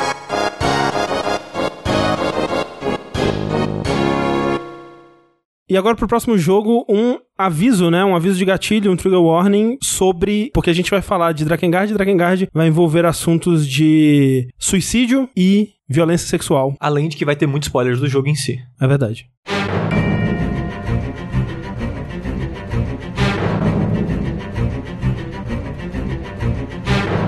Então eu vou puxar o jogo que eu terminei hoje de manhã, Olha aí. na virado correria. na correria, 100% ali, vidradaço na tela do meu computador. Eu gostei que eu tava jogando Mario RPG nessa hora também. Acho que era, porque eu tava editando o Vértice. Aí eu pausei pra jogar um pouco do Mario e depois voltar pro Vértice. Nisso, o André manda mensagem no Telegram falando: Fiz todos os finais do Drakengard. Vixe, vou dormir.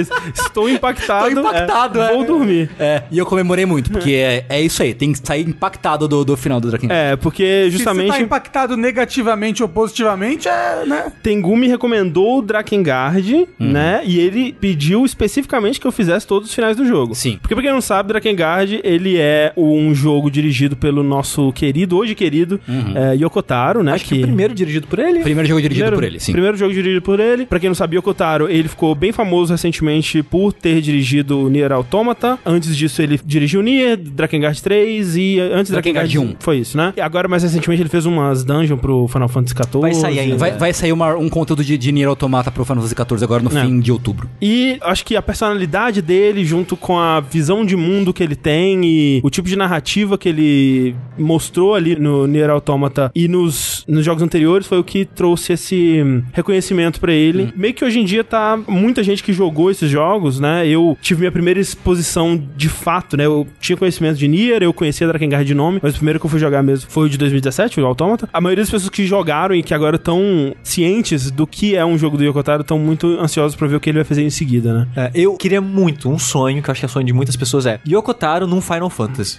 Dá um Final Fantasy numerado na mão desse Porra, cara. Final Fantasy XVI na mão do Yokotaro. Nossa. Nossa, seria o melhor Final Fantasy de todos. Seria Eu maravilhoso. acho. E tem, assim, tem que largar na mão. Não é? Não, pode, É, não exato. pode mexer com nada. Deixa o menino trabalhar. Sim, sabe? sim. Mas uh, será que esse tipo de coisa não é perigoso? É, sim. Tipo, Mas por isso que essa é a graça. É. Kojima, entendeu? Ai, vamos dar um Final Fantasy 18 aqui, vai ser na mão do Kojima, ele vai fazer inteiro. É que, tipo, as pessoas comparam um pouco o Yokotaro com o Kojima pelos dois serem bem autorais. Ah, então. Mas o autoral do Yokotaro é bem diferente do autoral do, do Kojima. O eu acho. autoral do Yokotaro tem bebês gigantes Cara, o- e o autoral do Kojima tem bebês em vitro. Não, tipo, o lance do, do meu ponto de vista é que o autoral do Kojima, ele é um autoral... Os dois são de expressão, mas eu acho que é um autoral mais artístico do Kojima e o Yokotaro é um autoral mais loose canon. E, tipo, ele larga o que ele tá sentindo, assim, sabe? Exato, eu sinto que o Yokotaro é muito. Eu tenho um sentimento e eu só vou desabar ele Eu em quero, cima de eu quero você. compartilhar isso com o É, mundo, tipo, sabe? exato. Exatamente, Ele- exatamente. tipo, o Drakengard, o André né, vai falar mais profundamente sobre isso. O primeiro já é sobre essa filosofia do Yokotaro, que é tipo, ok, as pessoas gostam de jogos de ação, as pessoas gostam de Musou, que tava começando, né, a vibe do Musou no PS2 na época. Sim. Mas é meio estranha essa ideia de você sair matando centenas de pessoas por fase, né? E se eu fizer um jogo sobre isso, sobre como é estranho você matar 100 pessoas por fase? E ele fez um jogo é isso. O seu personagem, ele é um psicopata. Sim. É muito interessante a maneira que ele coloca as lógicas dele no jogo, assim. É, e é interessante porque o jogo ele nasceu, ele foi feito por parte da equipe que fez Ace Combat, né? Que é a série, Ah, de, é? a série de avião da Namco. Faz bastante sentido. Né? E não era pra ser Musou. A parte Musou veio tipo, pô, foi um sucesso, né? Então a gente transforma o jogo no Musou aí. Foi acrescentado depois, Sim. que já tinha a parte do dragão. Sim. cara. Isso faz bastante sentido. Em algum momento o Musou já fez sucesso? Ainda, Ainda faz no faz, Japão. faz, né? Muito sucesso. Não, não adianta você me olhar assim, Rafael.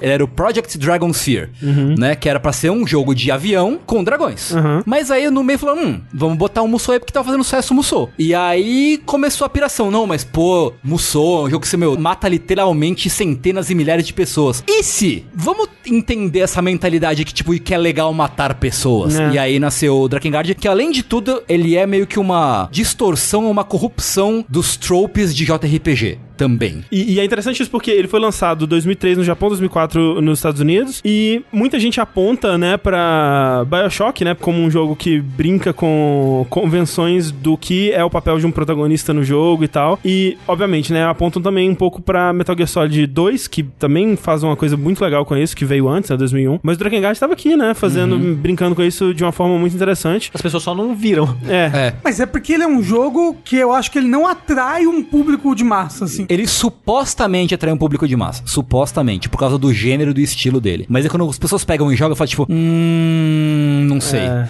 Ele não é tão bom de jogar. O André vai falar disso e aí a É gente porque vai eu acho que o, o depois, Nier, assim. ele tem mais sucesso nisso, o Nier Automata. Ah, sim. Sem dúvida Tipo, alguma. Atrai muito mais o público Sem de massa. dúvida alguma. Opa, você caiu na armadilha, ele é da filosofia. Ah, não, a melhor decisão, ou uma das coisas que trouxe mais sucesso pro Nier Automata foi ele ser desenvolvido em parte pela Platinum, que cuidou do combate e deixou essa parte que você joga enquanto não vem a filosofia mais, Mais interessante. É. O que que te cativa no Yokotaro, Tengu? Por que que você chegou ao ponto de fazer uma conta para traduzir tweets? Os feats do Yokotaro. É. Cara, eu acho que é justamente porque ele é um cara que tem uma visão autoral, justamente como a gente tava falando, que é muito fora do, do padrão de criadores de jogos, de modo geral, assim. Mesmo caras mais, yeah, punk rock, como, sei lá, o Suda, Sei. ele é um cara que ele é mais forma do que conteúdo, assim. É, com certeza. O Yokotaro, acho que ele é um cara mais conteúdo do que forma, e ele é um cara mais porra louca no sentido de, tipo, ele vai em lugares onde a maioria das pessoas não vai, fazendo de formas que a maioria das pessoas não faz. O próprio Drakengard 1, assim, o jeito que ele te faz um bait and switch, assim, dos companheiros do Ah, Kain, é. Sim, sim. né? Que tipo, ah, você tem um cara que ele é meio que um clérigo que tem um orfanato. Mas aí você faz a história dele e fala, opa. Aí você tem um, um menino que é bonzinho, não sei o que. Aí você vai lá e fala, opa. É, Ele meio que te pega no, no pulo, assim, em todos os caminhos de história que você faz, ele te pega no pulo, assim. é. É tipo, ah, que bonito, né? O irmão se preocupando com a irmã, mas É, opa. opa! É. Sempre tem alguma coisa, né? Sempre tem alguma coisa. É, Freud que chama. né? Sim. Né? Mas então, Drakengard, ele é esse Musou misturado com joguinho de dragão, que me lembrou bastante um- jogos tipo Panzer Dragoon ou Uhum. né, um Space Harrier da vida mais moderno. Com a última fase musical. Tem uma última fase musical, de fato. Que loucura. musical não, de ritmo no caso. A gente vai chegar lá. Ou, ou não sei se a gente vai chegar lá, porque. Spoilers, né? Mas enfim. Que conta a história do Caim, que é um príncipe deposto do que eles chamam da União, né? Que é um grupo nesse mundo que tá enfrentando o Império, né? O Império e a União. É, é o combate que, que rola nesse mundo. Esse mundo, ele é mantido nos eixos por selos, né? Tem templos com selos, tipo, ah, o selo da floresta, o selo do deserto, o selo do mar e um último selo que tá numa pessoa, né? E se esses selos todos forem destruídos, o mundo perderá a ordem e entrará no caos, né? Entidades extradimensionais, ou seja lá o que for, vão invadir Eu acho o que no começo nunca fica claro. É, meio que um ponto da trama que, tipo, nunca fica claro o que acontece quando quebrarem os cinco É, selos. exato. Vai, vai acontecer algo ruim. É, vai dar, algo de ruim vai dar acontecer. ruim. E você quer quebrar o selo. O Não. Império quer quebrar os selos e o Caim e sua turma quer impedir que eles quebrem os selos. O- Mas aí o Império quer quebrar os seus, por quê? Então, A princípio ninguém sabe muito bem por que também. é, o Caim, ele quer impedir o Império, ele tá sangue nos olhos contra o É Império. Caim ou é Caim? Tipo, Caim. Caim e Abel. Não, Caim, com É, M no a- final. Ele tá sangue nos olhos contra o Império, porque o Império matou a família dele e tudo mais. E a irmã dele é esse selo. Ela é considerada a deusa que guarda esse último selo. E como o Império quer destruir todos os selos, eles estão atrás de matar a irmã dele. Então ele começa o jogo indo atrás da, da irmã pra salvar ela, enfrentando, né, no meio de uma guerra lá, batalhando a galera. Ele toma um golpe mortal nas costas e começa a sangrar bastante. E quando ele chega no castelo, ele encontra um dragão que também tá nas últimas, também tá todo fudido, acorrentado, sangrando também. Que ele não conhecia. Não conhecia. E ele chega assim: Ô, dragão, bora fazer um pacto? É, é o contrário. Porque o Caim, ele odeia dragões. Ah, é. Porque foi um dragão que matou os pais dele. Então, tipo, ele sangue nos olhos com o dragão. E o dragão fala, então, ó, não deixava não, hein? Esses impérios te mataram, não deixava não. É. Que tal a gente fazer um pacto aí? Porque nesse mundo tem esse conceito do pacto, né? Que um humano ele pode fazer um pacto com uma criatura. Eu, eu não sei se fica claro se é com criaturas mágicas ou se eu posso fazer um pacto com outra pessoa, não sei. Mas você pode fazer um pacto com criatura que, inclusive, me lembrou bastante Nier Automata. O jeito como isso é feito, porque não sei se vocês lembram no Nier Automata, os androides eles têm uma caixinha preta que eles tiram e eles brindam elas e aí criam uma explosão. É tipo isso, eles põem a mão dentro deles mesmo de uma forma mágica, eles tiram uma bola luminosa que lembra, que eu acho que representa a alma, e eles brindam as almas assim e Olha. é, o pacto é, é feito entre eles. Será que é referência àquele Coração de Dragão, o filme dos anos 90? Talvez seja. Talvez. Talvez. eu nunca vi esse Você filme. nunca viu? Não. É que é tipo um pacto que fazem, aí o dragão coloca o coração dele dentro de um cara pro cara continuar vivo. Aí é mais Dragon's Dogma, se pá. É referência. Mas talvez, é que no, no lance do pacto do Drakengard, que você faz um pacto com uma criatura, um ser, uma entidade, e você paga com alguma coisa. Isso. Né? Que é um plot point importante da história, que, né, que o- Kain é um protagonista silencioso porque ele dá a voz dele. É interessante, Ah, né? Porque interessante. ele começa falando, né? começa falando, sim. ele conversa com o dragão lá, ele tem a voz dele e tal, e passa o resto do jogo mudo. Mas ele é mudo, tipo um protagonista mudo que, tipo, é inexpressivo? É, ele não, ele aponta e, né, gesticula e tal, e né, se comunica. O mundo reconhece ele como mundo. Exatamente. E ele até, né, ele mostra a marca do pacto na língua Na dele, língua, é. assim. E o dragão meio que passa a falar por ele. O dragão perde alguma coisa nesse pacto? Não. Não. Acho que o lance é tipo um ser muito poderoso que oferece pra fazer um pacto e é um ser menor dá alguma coisa, paga alguma coisa pra fazer um pacto e ter esse elo Então, psíquico por que, que o dragão quis fazer isso? Porque o dragão também queria se vingar, eu acho. Ele também, tipo, ele tava lá todo nas últimas e queria sair matando a É, galera e- e... se vingar quem fez aquilo com ele. E o, o Caim, ele se recuperando, o dragão ele também se recupera, né? ele- e ele é libertado ali. Então Ah, o dois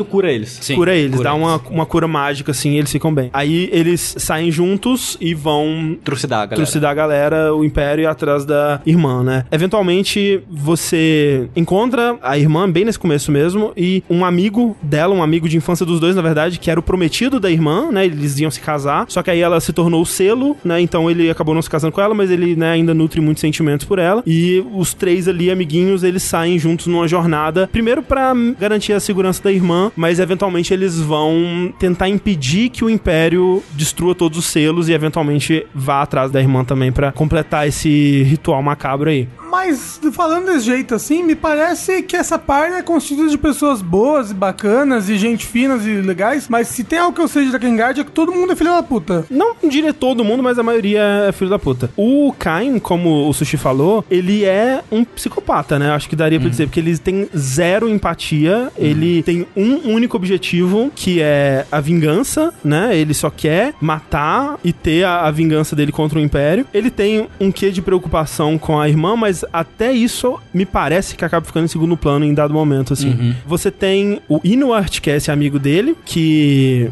ele tem um tanto de ciúme da relação do Caim com a irmã, apesar de, né, de eles serem irmãos. O Inuart, ele acaba sendo capturado pelo Império, tendo uma, um brainwashing ali e se tornando o rival do Caim por boa parte do jogo. A irmã, né, que é a Furiai. Furiai. É boazinha, né? Ela, ela é tipo a hum, florzinha pura, é, pelo menos inicialmente, né? Eu não sei até que ponto a gente vai entrar em spoiler aqui do jogo. Talvez fosse interessante falar mais a fundo, porque eu acho que é um jogo bem inacessível hoje em dia, assim. Não só de você encontrar, quanto pra você jogar. Porque ele tem muitas similaridades com o Nier Automata, que foi o que eu joguei. Imagino com o Nier também, imagino com o Drakengard 3 também. No sentido de que o Yoko Taro, ele quer que você trabalhe pela história, sabe? Tipo, ele não vai te dar o melhor de cara. É, em todos esses jogos eu sinto isso. Isso foi uma coisa que irritou muitas pessoas na época do Automata, porque hoje em dia as sensibilidades são muito mais de tipo, cara, eu não vou jogar seu jogo três vezes pra ver o que você quer dizer com ele, sabe? E é meio que isso que ele exige de você. E aqui é muito parecido. Então eu, eu não sei, vocês concordam em dar spoilers do jogo? Eu acho que seria mais legal. A gente avisa. Eu assim, Eu acho, eu acho legal. Eu acho que você não dá spoilers pra guardar o eventual dash de Não,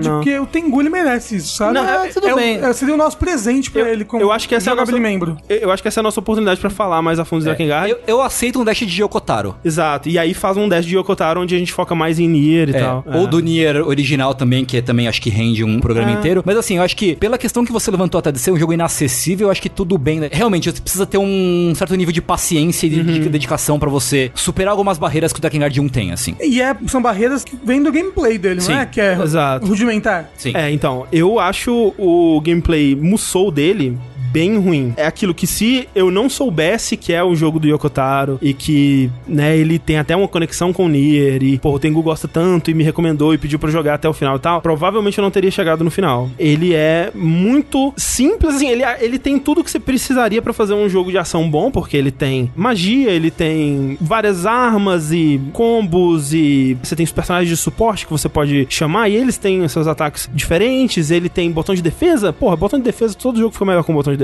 Ele tem esquiva. Pô, você pode, em- na maioria das fases, em qualquer momento, apertar um botão pra summonar o seu dragão e aí você tá voando no dragão seamless, assim, né? Sem loading nem nada. E aí, a mesma coisa, você pode dropar o dragão e continuar no chão ali. Quando você fala a lista de features que esse jogo tem, ele parece que vai ser um jogo de ação da hora, mas eu não sei. O combate não tem peso e é muito longo. Tudo é muito longo, sabe? Eu, eu sinto que ele tem dois momentos de gameplay principal, que são o dragão e o, e o Musou, mas ele tem um terceiro que ele usa de vez em quando, que é aquela câmera mais isométrica, 45 graus assim, uma câmera fixa, onde ele filma o jogo quase como se fosse um Diablo, mais de cima, mais distante assim, e o controle fica um pouco diferente e me faz questionar por que, que aquilo tá lá. Parece que foi alguma coisa que, tipo, o Yokotaro falou: não, a gente vai ter esses três aqui, aí ele mudou de ideia, ou alguém mudou de ideia, aí o cara que tinha desenvolvido, pô, mas já fiz, cara, e agora? Ah, então vamos colocar, né? É, porque ele só usa só em momentos de história, né, É, basicamente. mas de vez em quando também tem combate é nessas verdade, é partes. verdade, tem razão, tem razão. E o combate nessas partes eu acho mais legal do jogo, porque ele é rápido. tipo, os inimigos eles morrem com poucos hits e a magia é mais ágil também. E você passa, assim, porque, de modo geral, essas partes de, de Musou, eu só queria passar por elas. Eu não me surpreenderia, eu não sei, mas não me surpreenderia se o Taro tivesse deliberadamente transformado as partes de Musou em uma tortura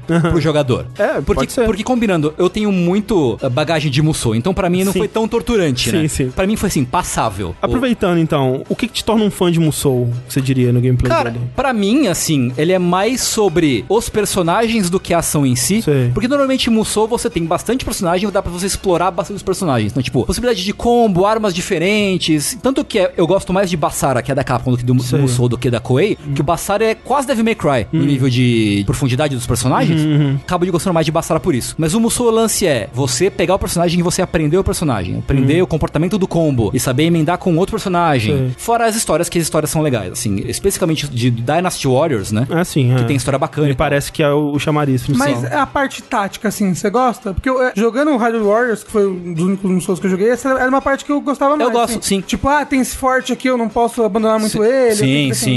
Isso meio que não tem no Drakengard. Não, não tem, Tem não alguns momentos que se ele fala assim, ó, surgiu uns generais por ali, vai lá rápido, senão, né, eles vão fugir, você vai perder a missão, sei lá, mas nunca foi um problema pra mim. Tipo, É. as missões têm tempo, mas é tipo uma hora pra você fazer a missão. Você já jogou Hyrule Warriors? Sim, opa. Ah. Eu fiz o Triple Dip. Eu tenho ele no Wii U, no 3DS e no Switch. Bruno também. Eu gosto muito. Inclusive o Fire Emblem Warriors também é legal porque ele tem bastante essa parte tática de você posicionar os personagens na, Mas na, o arena, Warriors então. é muito melhor. É, a gente pode conversar sobre isso depois. Mas o que me atrai no Musou é isso, assim. É, tipo, ter bastante ação. Ser um jogo, tipo, que você pode, sei lá... Se você quiser, você pode só, tipo, desligar a cabeça e, É, tipo... isso, isso tem o seu valor, Né? eu. E eu gosto também de explorar personagens. Você tá falando do Drakengard, do... Justamente, Hum. é, não me surpreenderia se você somar o gameplay duro, que ele é super duro, É né? super duro. super duro, Nossa. Drakengard. E, pasme, o 2 é pior. Nossa. O gameplay duro, com aquela paleta toda meio marrom. É, ele é um jogo Né? triste, Ele né? é triste, ele é. triste. Com a trilha sonora, se você escuta aquilo de fone de ouvido, é torturante, assim. Eu amo a trilha sonora do jogo. É, e isso é muito curioso pra mim, porque quando você fala que, ah, qual a sua trilha favorita de Niergard, né, que é o, o Sim. universo Drakengard mais É. Que tá no mesmo universo, é uma coisa impressionante, depois a gente Sim. fala sobre isso. Você, eu já ouvi você falando, ah, eu fico dividido entre o primeiro Nier e o Drakengard, né? Uhum. E eu pensei, porra, da hora, eu já ouvi algumas coisas da trilha de Nier, e eu tava imaginando que talvez até o mesmo compositor, né, o... Uhum. O Kate Okabe. Kate Okabe, Mas né? Que é. é, um, é um colaborador constante aí do Yokotaro e tal. E depois eu fui ouvir o seu podcast, um- uma coisa sobre um jogo que você falou da trilha do Drakengard 1. E você gosta dela por outros motivos, né? Sim, eu gosto porque ela é torturante. Eu gosto porque ela, tipo, dá um clima de filme de terror. Você É. escuta a música, parece ter alguém correndo atrás de você com um serrote, assim, sabe? Você curte BDSM? E, tipo, é muito interessante o que eles fazem. É uma trilha meio que experimental, né? Eu assim. acho bastante experimental. Porque- ela. Tipo Demon Souls, assim? É Como assim? mais Demon Souls estranho. É só um monte de gente gritando. "Oh!" É mais- É, é porque a trilha do Demon Souls, ela não é pra ser bonita de modo geral. sim. É pra ser meio estranha. É, mas a trilha do Demon Souls eu compararia com um filme de terror, uma coisa, né, gótica, assim, aquela coisa grandiosa. A trilha do Drakengard, ela me lembra, comparando com outras trilhas de jogos, uma coisa meio Silent Hill, assim, só que mais maluco ainda. Mas o, o milieu do jogo é um de terror, ele, Ele- é futurista, ele tem, Ele, tem vai mudando. prédio. Ele vai mudando e a trilha muda junto, né? É, sim. Inclusive, quando rola, tem um momento de quebra da história aí, que quando o mundo vai pro caralho, basicamente, Uhum. quando acaba o mundo, Ah, então quebram selos. é, a trilha também dá uma, uma mudada e ela É. fica, tipo, ela vai pro 11 de maluquice, assim, É, porque é. começa a ter som distorcido pra caramba. E é muito doido porque eu reparei isso enquanto eu tava jogando e depois no- nos créditos eu fui ver que boa parte da trilha é feita com sample de música clássica distorcido. Então você tá ouvindo a trilha, começa a tocar uma música tocada ao contrário, assim, um, um trecho, aí toca no seu canal direito. É. Aí do canal de esquerda tem alguém batendo um pedaço de metal, assim, sabe? Tipo, o que tá acontecendo, velho? E é muito desconfortável, sabe? É. Mas é desconfortável de uma maneira interessante. De uma maneira interessante, eu achei. Porque, tipo, tem uma trilha que eu acho desconfortável, mas é só desconfortável, que é, sei lá, do Street of Rage 3. É. Que é só, tipo, pelo amor de Deus, alguém me Mas, ajuda. mas é porque a trilha do Drakengard, ela tem esse objetivo de tornar desconfortável, né? e é uma trilha que eu nunca ouviria fora de Drakengard. Eu acho que é uma trilha que tá conversando com o jogo ali. O Streets of. Rage não tá conversando Exato. com É. Por isso que é problemático. É. Não tá conversando É, é por o isso jogo. que eu acho que assim, que talvez seja proposital ele juntar, né? É. O gameplay ruim, a trilha sonora torturante, o mundo meio triste, meio marrom. Tudo fazer parte de uma experiência de. Desgraça. Tipo, matar gente é ruim. É, e eu sinto isso, sabe? É um, é um jogo que, durante a maior parte dele, especialmente quando você tá jogando o seu primeiro playthrough, né? Pegar o primeiro final, digamos, eu sinto que a história dele é bem simples. Ela não vai pra pontos muito interessantes. Até o final ali, mais ou menos, onde acontecem algumas coisas mais, né, diferentes. Mas eu gosto muito dessa temática da desesperança, assim. Ele é um jogo muito cínico, muito desesperançoso. Sabe, não, não há uma luz no final. Aliás, as luzes que existem no fim do túnel, elas vão aos pouquinhos sendo apagadas, né? Essa é a progressão do jogo, que as missões são você indo atrás de cada selo pra impedir e falhando cada cada vez. Até eventualmente você ir atrás da sua irmã, que é o último selo, e chegar lá e encontrar ela morta, né? Não só morta, como suicidada. É, exatamente. By the way. By the way. Então, assim, eu gosto muito desse sentimento de desesperança, né, que existe é, no jogo inteiro. O Nier Automata, de modo geral, comparando com outros jogos do mundo, ele é um jogo um pouco, parece pessimista. Porque ele fala, né, de depressão, fala de muita coisa do tipo, mas pro Yoko Taro, ele é muito otimista. Sim, super. O final do Nier Automata, ele é um final otimista. É um final É otimista. super esperançoso o final do Automata, É. sim. E do Drakengard, pelo que eu sei, não é não, Não, né? então, é isso que eu ia falar, porque algumas pessoas podem pensar que o Nier Automata, ele é tipo, nossa, né, Yoko Taro só faz uns negócios É. bad. Cara, você não viu os outros jogos É, dele. assim, o que quer que o Yokotaro tava passando na vida dele, ele colocou aqui. Espero que ele tenha superado, né? Porque, porra. E assim, é curioso, porque em muitos jogos que tem múltiplos finais e a estrutura dos finais desse jogo me lembra até um pouco um 999, um- uns visual novels que mexem com vamos voltar pra tentar fazer direito dessa vez, esse tipo de coisa. Ele tem isso na narrativa? Ele tem um pouco disso, eu vou chegar lá. No Drakengard é engraçado porque, se você for parar pra olhar, o primeiro final. Porque num 999, por exemplo, o primeiro final que você pega é meio bosta. Você tomou uma facada, você tomou uma machadada, você morreu e, porra, que bosta, né? E aí você vai jogando mais vezes, descobrindo mais do mistério e conseguindo finais melhores que te dão mais informação. E eventualmente você tem um final que é bom, você consegue, né, o que você quer lá e tal. Mais que, né, coisas foram sacrificadas, etc. Enfim. No Drakengard, o primeiro final que você pega eu acho que é o melhor. É o melhor, sim, é o melhor E de todos. Todos os outros vão ficando piores. Sim. E eu, o último final é tipo só derrota, sabe? A progressão é assim: você tem as missões, né? Pra quem não, não jogou. Você tem a pagininha do livro, né? Cada capítulo tem várias missões. Aí você chega no primeiro final. Quando você termina o jogo, você volta. E aí, tipo, ou abriu uma missão depois, ou o jogo te fala: ó, se você vir nessa fase fazer isso aqui diferente, abre uma outra rota. E aí É. você vai lá e faz e. Que ele faz assim, porque ele tem, no final das contas, acho que são 13 capítulos, que cada capítulo tem um número X de versos, né? Que são as fases, as missões. Eu acho que você termina o oitavo capítulo e pega o primeiro final. E aí, se você voltar na- no, no menu, ele fala, olha, capítulo 9, mas você não pode ir nessa fase aqui. Aí você clica lá, o que, que você precisa fazer? Ah, vai na fase tal e mata esse chefe em menos de 4 minutos. E aí, o que acontece? Porque em dado momento do jogo, você tá indo atrás da sua irmã, né? E, e já rola essa rivalidade com o Inuarte, que tá trabalhando pro Império, e vocês se enfrentam, né? Os dois fizeram um pacto com dragões, o Inuarte fez um pacto com o dragão negro que matou sua família, só de sacanagem. E aí, vocês se enfrentam e dependendo do quanto você demorar nessa batalha, a ideia é que você consegue chegar ou não a tempo para certas coisas, assim, sabe?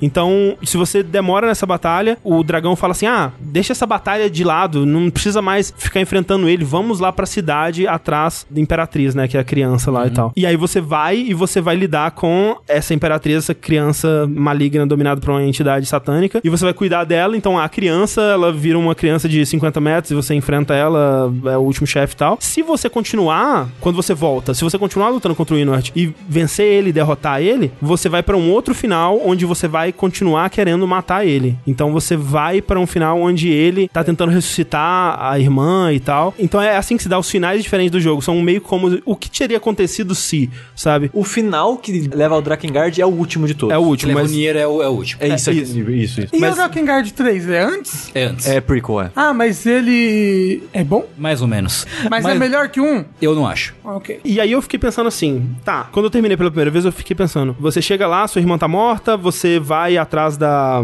Imperatriz, da criança? Imperatriz Criança, a fonte de todo o mal e tal, pra enfrentar ela. Ela vira assim, chefe de 50 metros, você derrota o chefe e meio que corta a influência do mal em cima dessa criança ou alguma coisa do tipo. Ela fica lá querendo te pedir perdão e não sei o que lá. E enquanto isso tudo tá acontecendo, você precisa encontrar uma nova forma de selar o mal, né? E você precisa de um novo sacrifício de alguém pra selar isso. E aí o dragão, que passou esse tempo com você e ele odiava a humanidade, mas agora no final ele passou a apreciar a humanidade, tem um laço maior com você. Ele se oferece a ser o sacrifício. O dragão é sacrificado, o personagem chora pelo dragão. Achei esse desenvolvimento muito rápido, mas tá lá, né? E aí o mal é selado e acaba. Tipo, porra, da hora o final. E eu fiquei pensando, ok. E aí eu fiz os outros finais que envolvem o Inuart tentando ressuscitar a irmã e conseguindo ou não conseguindo. Acontecem coisas diferentes aí. Tem um final que você enfrenta a irmã numa forma monstruosa, etc. E eu pensei, ok, por que, que ele tá fazendo a história desse jeito? Por que, que ele não tá me entregando toda a história dele de cara, né? Por que, que ele tá me fazendo voltar pra rejogar capítulos que não estavam abertos ainda? Eu só fui entender isso quando eu fui correr atrás do quarto final, que é quando você começa a jogar com os amigos, né? Com os aliados.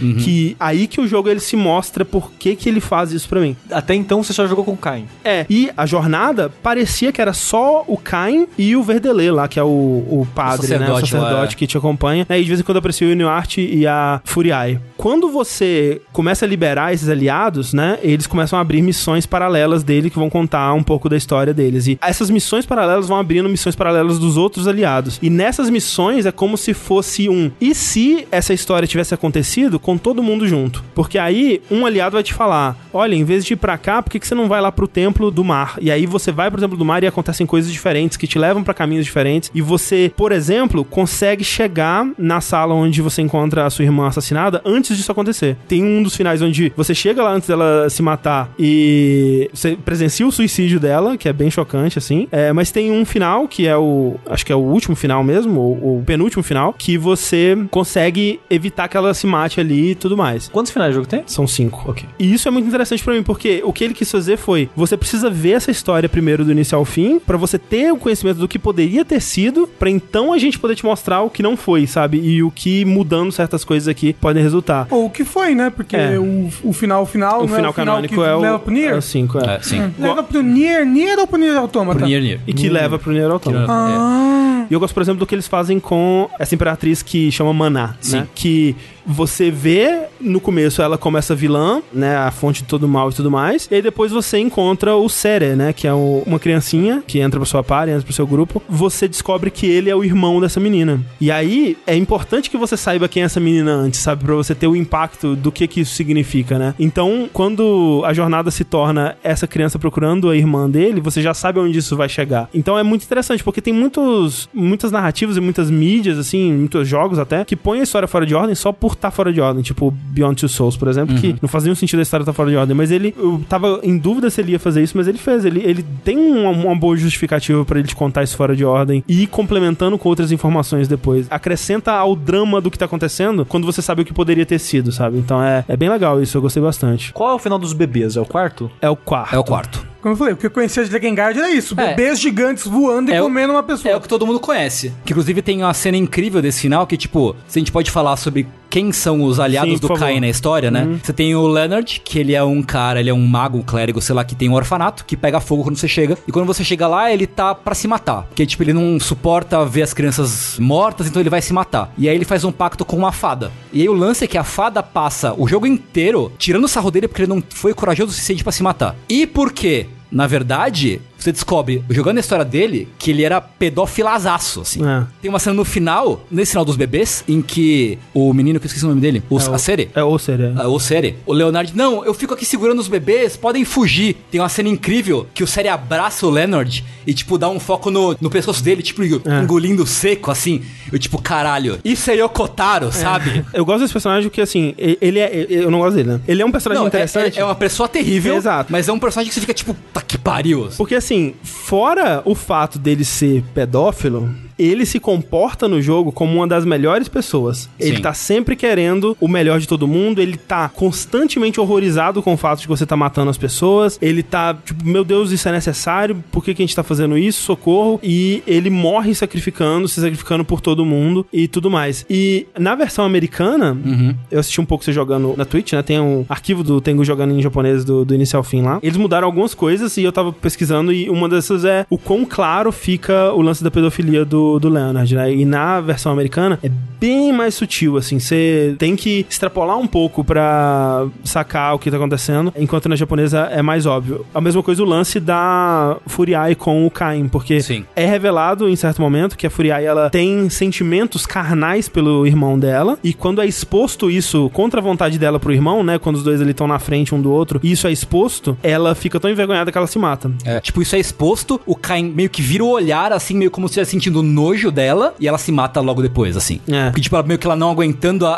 a, a pressão de, do irmão dela sentir nojo dela, assim, sabe? Porque eu tava vendo no japonês é bem explícito Sim. e em inglês é, fica bem mais sutil, assim, né? A criança, né, a Maná lá, que, que é quem expõe isso, ela fica falando assim: ah, eu sei o que você tem dentro do seu coração, o seu irmão, não sei o que lá. E aí ela, não, por favor, não. E aí ela se mata. Então tem essas coisas que ficam mais explícitas em japonês, mas o, o lance do, do Leonard é que, apesar disso, dele ser essa pessoa que na superfície é a melhor pessoa do jogo, digamos assim, isso nunca é colocado como, olha, ele é pedófilo, e pedófilos também podem ser legais. Não, é só um cara que ele tá vivendo com aquilo, ele, ele não conseguiu se matar e agora ele tá só vivendo. Ele até fala, eu já tô morto, não importa muito o que acontecer, né? E ele meio que é um cadáver ambulante por conta disso, né? E em nenhum momento é colocado como se eles fazem um julgamento do que ele fez ou não ali. Esse é um tipo de assunto que não é abordado geralmente em, em jogos e não acho que foi abordado de uma forma ruim aqui, porque é, foi abordado de uma forma madura, ao mesmo tempo sem ser preach, assim, de tipo, olha o que ele fez e tal. É uma coisa que tá lá, é uma coisa que existiu e você, você acompanha esse personagem convivendo com isso. Eu acho que a parte que eu mais aprecio disso é que, tipo, é tudo é mostrado de uma forma muito crua, assim, sabe? Meio que sem muito rodeio, assim, obviamente, ele é mostrado fora de ordem narrativamente pra você ter um impacto quando você descobre a informação,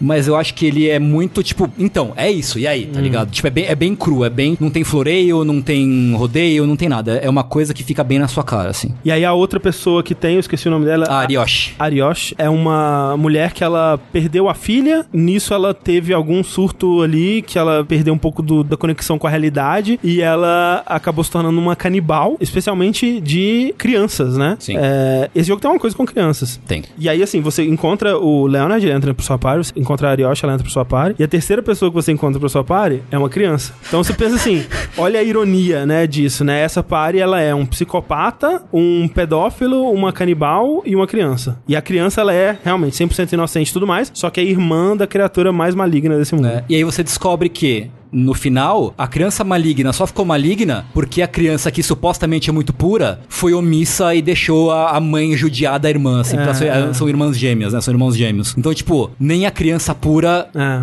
tá livre de culpa de alguma coisa nesse Sim, mundo, sim. né? Então, assim, é, é muito interessante como que eles constroem essa party, só que, de novo, isso só é exposto pra você quando você já tá com o quê? Umas 18 horas de Se jogo? pá, 15, 18 É, horas, umas é. 15 horas, porque você, pra chegar no primeiro final, são umas 15 horas, umas 10 a 15 horas aí, dependendo de quão rápido você for. E no primeiro final não tem nada disso. Esses elementos a mais, eles vão sendo introduzidos depois dele, né? Então, eu acho ousado, sabe? Pra É. dizer o mínimo, assim. E eu entendo o que ele fez, por exemplo, com o, o Nier Automata, sabe? Porque também no Nier Automata é, ok, você precisa zerar primeiro nessa perspectiva, pra você jogar de novo com essa outra perspectiva, e aí, quando você tiver essas duas perspectivas, a gente vai te dar a, a história pra valer, a continuação dessa história. É, e meio que conclui aí, né? Isso. É. E esse ele faz um pouco disso também, né? Ele primeiro precisa te dar um contexto pra depois explorar mais a fundo as relações desses personagens, né? Porque só quando você tá fazendo o quarto final é que você começa a ter cutscenes de todos eles juntos como um grupo, quase como uma party de RPG, né? Que aí tem o Golem, tem a fada, É. né? tem o dragão e tal. Essas pra mim são os melhores momentos, assim, deles interagindo e das personalidades deles afetando um ao outro ali, as interações e como que cada um tem uma perspectiva diferente sobre o que tá acontecendo. Só que demora, né, cara? E por isso que eu Demora. digo que esse é um jogo muito pouco acessível, muito menos do que o, o Nier Automata. Não, muito menos. Você tem que ter muita paciência pra chegar no- onde o Drakengard quer, de fato, te dizer alguma coisa, assim. Sim. Por isso que eu acho que não tem muito problema em falar esse spoiler, porque precisa de boa vontade pra, pra É. jogar o jogo. E você gostou do jogo? Eu gostei. Assim, Quando começou, eu pensei, ai, mano, ele vai ter odiado. Aí ele, gostei, legal. É que a experiência, no final das contas, acabou sendo positiva. É, é tipo assim, quando você vai criticar um jogo, você pode fazer uma lista das coisas que você não gostou dele. E realmente, se essas coisas forem muito importantes pra você, talvez elas, elas tirem o que o, o jogo brilha. Mas no saldo do Drakengard pra mim, ok, eu, se pá, não gostaria nunca mais de jogar a parte de Musou dele. se possível. Você gostou da parte de dragão? É muito mais legal. Porque eu acho muito boa, real, assim. É muito mais legal. Mas é, tem menos, né? Tem, sim. Mas de fato é mais legal, assim, ela tem um problema que é meio que inerente a essa perspectiva, que é quando vem um projétil curvado pra você, é meio difícil de julgar quando que ele vai te atingir, né? Mas isso não é problema do jogo, é mais problema da perspectiva. Mas de fato, a- o gameplay do dragão é muito mais legal, né? Que é meio que um, um Panzer Dragon que você pode marcar os alvos, ou você pode, né, atirar individualmente, você tem um, um especial, você tem dash e tal. É bem mais dinâmico. O dragão, ele é muito mais gostoso de controlar, né? Ele se sente que ele tem um peso, assim. E isso funciona muito mais. E faz muito sentido ter sido a primeira coisa desenvolvida, né? Então, na verdade, a moral da história é mate pessoas se você for um dragão. Ou que um vai ser psicopata. muito mais gostoso. Ah, não, sim. porque sendo um psicopata não é legal se matar, você mas for um sendo dragão- um dragão, Aí, tudo aí bem. tá valendo, sim. Aí tá valendo. Sim. Então, assim, o saldo final de Dragon Quest pra mim é muito positivo pela história e especialmente pelos momentos finais, assim. Eu quero saber a sua experiência com o final é. É, então. Que é o último final, final, Que é final. o último final. final. Sim. Porque assim, o final 4, eles apontam muito como referência End of Evangelion, né? Eu acho que em japonês é diferente o nome, mas o, o nome do final é, é The End of Dragon's Fear. É. né? Então tem uma. É o que, que é o quinto final, É, é, o sim. final E. Então, mas me lembrou bastante também um pouco Berserk, assim, no, Uhum, na questão do, do eclipse, assim, porque quando os selos são quebrados e a criança maligna, a mana lá, que é na Imperatriz e tal, ela é esmagada pelo Golem, tudo vai pro caralho. Tipo, o- começa a mostrar o céu, começa a abrir uns portais no céu e descer uns bebês gigantes, e as- o mundo inteiro fica todo vermelho e escuro, e, tipo, parece o apocalipse tá acontecendo. Tá Todo mundo morre. é, vai todo mundo tá indo pro todo caralho. E aí, você vai estar lá, né, tentando enfrentar o- os bebês. Surge uma a rainha, né, desses seres no centro da cidade. Parece que ela tá parindo um mundo Ela tá grávida de alguma coisa. de alguma coisa. Porque, tipo, ela tá deitada assim e a barriga é uma barriga muito grande. É, tipo, ela, ela sai um pouco, assim, do, do eixo do personagem e quase que forma um- uma esfera por si só própria ali, que tá quase descolando da barriga mesmo de tão grande. E vocês têm que chegar até ela pra, sei lá, fazer alguma coisa. E aí no quarto final, o que acontece é que o Sere, que fez um pacto com esse Golem que acompanha ele, e o Golem também é uma criatura boazinha e pura, o que ele deu pro Golem foi o tempo dele. Então isso significa que ele não envelhece, né? Ele vai ser criança pra sempre, etc. Quando eles veem o que tá acontecendo, alguém tem uma ideia lá de que o Sere, ele vai ir pra essa rainha que tá prestes a consumir o mundo, ou seja lá o que vai acontecer ali, e ele vai desfazer o pacto e de alguma forma todo o tempo que foi concentrado vai ser jogado e ele vai congelar o tempo, ou não sei o que vai acontecer, alguma coisa assim. E é meio que o que acontece, né? Eles chegam lá de dragão, jogam o menino lá, Chega tal qual uma bomba É, em joga cima da, ele. da coisa. Aí ele deita lá, libera a parada e a última cena é tipo o planeta Terra com uma parada preta crescendo em cima de onde tava a mulher lá deitada no meio da cidade. É uma, é uma cena.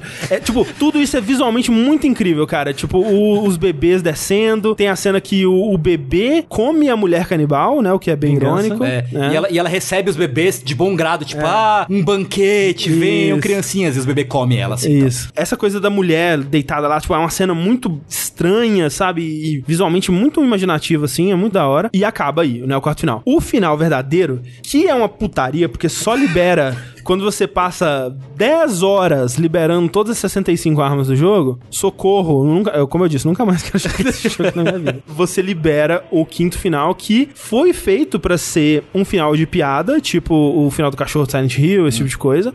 Só que acabou se tornando um final canônico, o que. É né, irônico. É irônico. Eles mudam de ideia, eles não têm a ideia de jogar o menino lá. Na verdade, o que eles fazem é, ok, o Caim e o dragão vão entrar com tudo nessa esfera que tá saindo da, da mulher lá e vamos ver o que que dá. Vamos ver o que vem por aí, não dá pra saber ainda. E o que dá é, eles vêm pra nossa realidade. Isso. Corta a cena, fica tudo branco assim, corta pra uma imagem meio documental, preto e branco, filmado de Tóquio nos tempos atuais. Tipo, como se alguém estivesse film- filmando com a câmera preto e branco, Tóquio. Abre um portal no céu e cai o. A mulher A mulher. e o Cai Caim a com- mulher grávida. É. Só que, só que desgrávida, no caso. Ela desgravidou. É. Desgravidou. E o, o Caim e o dragão. E aí você tem um último chefe que é uma doideira. Eu, Cara, eu custei pra entender o que tá acontecendo ali. E é muito difícil, inclusive, pelo amor de Deus. É, é uma parada meio rítmica, né? É, que o- a mulher, ela fica emitindo uns círculos pela boca e você, com seu dragão, você tem que emitir círculos mais ou menos no Opostos. mesmo ritmo pra cancelar os círculos dela. E tudo preto e branco, a câmera só girando assim, você não tem muito controle do que tá acontecendo. É como se a câmera que você tá jogando é como se fosse um helicóptero Isso. filmando o que está acontecendo na Sim. cidade. É. E aí, quando você termina essa cena rítmica, a mulher é destruída, E desfaz, né? desfaz, assim, e aí corta pra uma cena de um soldado falando, tipo assim: Bravo, Tango, Alpha, Foxtrot, tá tudo bem, nós abatemos ele. Aí mostra você e o dragão caindo. É, a mulher cai, se desfaz, é tipo cena, tipo, ah, vencemos, né? O dragão, Isso. o dragão batendo asa, de boa, tipo, vem, ganhamos. Aí vem um míssil e bate no dragão. Aí pá! Aí ele cai, aí aparece, tipo, som de rádio, né? Tipo, ah, batemos o alvo, vamos, vamos lá ver qual é que é. Isso. E aí aparece, tipo, fim. E aí Tipo, depois dos The End of créditos. Dragon Sphere, né? Isso, e aí depois dos créditos desce a câmera e eles estão meio que empalados na. Acho que é a Torre, Na de, Torre de Tóquio. Tóquio, sim, É. sim. E Morreram os dois. E morreram os dois ali. E aí a conexão com o Nier é, é a partir daí? É a partir daí, É a partir sim. daí. Quem jogou só o Automata não vai fazer sentido, porque o Nier Automata é tipo milênios depois do primeiro Nier. Aliás, isso é kinda spoiler do Nier original, isso. A conexão, explicar a conexão É, entre... sim, mas a gente entre vai falar Ah, mas, mas o Nier original tem duas versões, não é? Tem, mas as duas são essencialmente É a iguais. mesma história. Ah, é? Uhum. Mas o protagonista é diferente. Mas é a mesma história. Mas a história é essencialmente a mesma. É, muda detalhe só. É. O negócio é, a entidade que veio parar no nosso mundo, quando ela desfez os fragmentos dela, meio que é venenoso pras pessoas. Sim. Então o comecinho do Nier, a primeira cena, que é você jogando com o pai protegendo a filha, ou com o irmão protegendo a irmã, dependendo da versão que você tá jogando, você tá meio que num mundo pós-apocalíptico, onde E tá nevando, né? é, tá nevando e tem monstros e as pessoas estão morrendo de uma doença. Essa neve é a entidade, a doença vem da entidade Uhum. e tudo acontece por causa disso. Mas é explicado o que, que é essa entidade? Não, peraí, a entidade é a entidade do Drakengard. Tá, mas o que, que ela é? Eu não ela sei é se é uma mulher explicado. gigante parindo um mundo. Então, mas o que, que é isso? são os Watchers, né, que eles falam. É, não é explicado, tipo, exatamente o que é. No, no japonês dizem que eles são anjos, basicamente. Chamam de É, anjos. é muito evangelho, né? E, tipo, ela é a mãe anjo, a mulher que vem. Mas eu acho que eles nunca explicam exatamente de onde eles vêm. É só, tipo, um E- ser e- interdimensional. Mas assim. explica por que, que eles estavam selados ou... Eu acho que não. E mesmo isso que a gente tá falando é uma ligação meio que tênue. Ela nunca é tão explícita. É porque tem que levar em conta também que essa cena ela se passa nos tempos atuais, vamos dizer, dois mil e poucos. O primeiro Nier, ele é tipo mil anos depois disso. É mais até. Mais. É, eu acho que é mais. Acho que é, tipo, 10 mil anos não, não, mais do o que Autômata é 10 mil Não, não, anos. não. né? O, o Nier original. Ah, é? É tipo 10 mil anos depois e o Autômata é tipo centenas de milhões Mas, de mas anos. é- eu ia falar uma coisa, mas pode ser spoiler do Nier original. Caralho, que loucura. É. Isso já é um pouco spoiler do Nier original. Mas é isso, tipo, o lance é que a mãe anjo, quando ela se desfez, ela meio que infectou uma galera com uma doença que ninguém sabia como fazer pra Curar. Pra curar. A galera foi morrendo. mundo. O mundo essencialmente começou a acabar, essencialmente. E aí, o dragão, eles tiraram o dragão da Torre de Tóquio, começaram a fazer experimentos com o dragão, daí descobriram magia a partir daí Isso, no é. mundo original. Mas aconteceu uma coisa que, tipo, quando o dragão morreu, o pacto do dragão com o Cain meio que estourou e se espalhou pelo mundo, assim. Então, tipo, as pessoas começaram a ser obrigadas a fazer pactos com uma entidade superior. Então, tipo, ou elas faziam pacto, ou elas não faziam pacto e morriam, ou elas faziam pacto e virava, tipo, um maluco berserk muito louco, assim. E isso acelerou meio que o, o apocalipse quando, quando aconteceu. Tá aí. Cara, mas olha, eu vou dizer que quando liberou o capítulo 13, depois de 8 horas fazendo grind pra liberar armas, eu tava assim, cara, é agora. Não, agora, porra. Agora, vai, né? Eu juro, eu não fazia ideia. Eu nunca, eu tipo, Você nunca tinha assistido? nunca tinha visto, eu nunca tinha ouvido falar. Genial, genial, Nunca tinha adorei. ouvido falar. E aí, ele faz uma coisa que é até meio esquisita às vezes, que entre capítulos ele te dá um contexto antes do que, que vai acontecer naquele capítulo. É meio que Dragon título Ball de Z. Dragon Ball Z, é um pouco isso. Isso quando ele te dá uns spoilers, assim. Então ele fala assim, ah, Caim e o dragão estão indo em direção à mãe alien, sei lá, a mãe anjo. Eles vão entrar lá e sabe-se lá onde eles vão sair, né? E esse é o texto. E eu, ok, vamos ver, né? Cara, quando o Corto eu comecei comecei a rir. Eu, eu, cara, eu aplaudi, assim, cara, que coisa maravilhosa. Imagina o. André, 4 da manhã, aplaudindo sozinho. Eu tava. De verdade, eu tava. O Nier original, você sabe alguma coisa Eu dele? não sei nada. Vai ser maravilhoso. Não sei nada. Vai É. ser maravilhoso Nossa. demais. Tipo assim, eu sei o que eu sei do Autômata, e mesmo isso eu já esqueci parte. É, e o foda é que a gente falar isso vai estragar igual o Autômata. Você foi pro Autômata esperando a coisa que ia revolucionar o mundo, se é o quê? É, mas eu não sabia o que esperar desse quinto final e foi muito surpreendente. Eu não tava esperando at all isso. No fim das contas, eu, eu tô muito feliz de ter tido essa experiência. Assim, como eu disse, não é um jogo que eu recomendaria pra quase ninguém, na verdade, porque precisa de muita paciência, muita paciência. Eu diria que talvez seja melhor você Assistir. assistir. Assistir. é, assistir. Eu lendo a sinopse do jogo assim, velho, sem sacanagem, as primeiras 15 horas do jogo são tipo duas linhas de história, assim, sabe? Os outros quatro parágrafos são essas cinco horas finais, basicamente, né? É uma história que ela é muito mal distribuída, como eu diria que a do Autômata também é, assim, é- e, e mal distribuída entre aspas, né? Porque ela é feita assim com um propósito, com um objetivo, né? E eu entendo que esse objetivo ele é necessário, né? É um mal necessário que ela seja distribuída dessa forma, mas ao mesmo tempo, especialmente nesse jogo, como o gameplay não colabora na maior parte do tempo, é difícil, cara. é uma narrativa do Yokotaro mesmo, porque o primeiro Nier também é a mesma coisa. Ah. Né? Você demorou pra passar do boss da, da cidade? Da mulher cantando? Eu demorei, mas eu tinha o artifício do Quick Save e Quick Load, que eu tô jogando no emulador. Ah, quando eu fiz, eu fiz ao vivo, fiz streamando. Eu demorei duas horas Nossa. nesse boss. Nossa. Não, é, porque ele começa começa devagarzinho, chega uma hora que ele vai alternando, né? Tem um, um círculo preto e um círculo branco. E ele manda tipo uns 20 de uma vez e você tem que. Ah, meu Deus do céu! A última sequência é, é desesperadora, assim. É. Que ela manda, tipo, uma porrada uma atrás da outra. O que eu fiz foi, tipo, começava a vir, eu pausava, contava quantos tinha de cada, pausa, pausa pausa de novo. Ah. Tá, 7 desse, 6 desse pausa. Só assim. O que eu vi então, agora faz mais sentido, que eu vi alguém comentando que tem algo parecido no 3, só que no 3 não dá pra pausar. No 3 é um pesadelo no 3. É, é muito pior.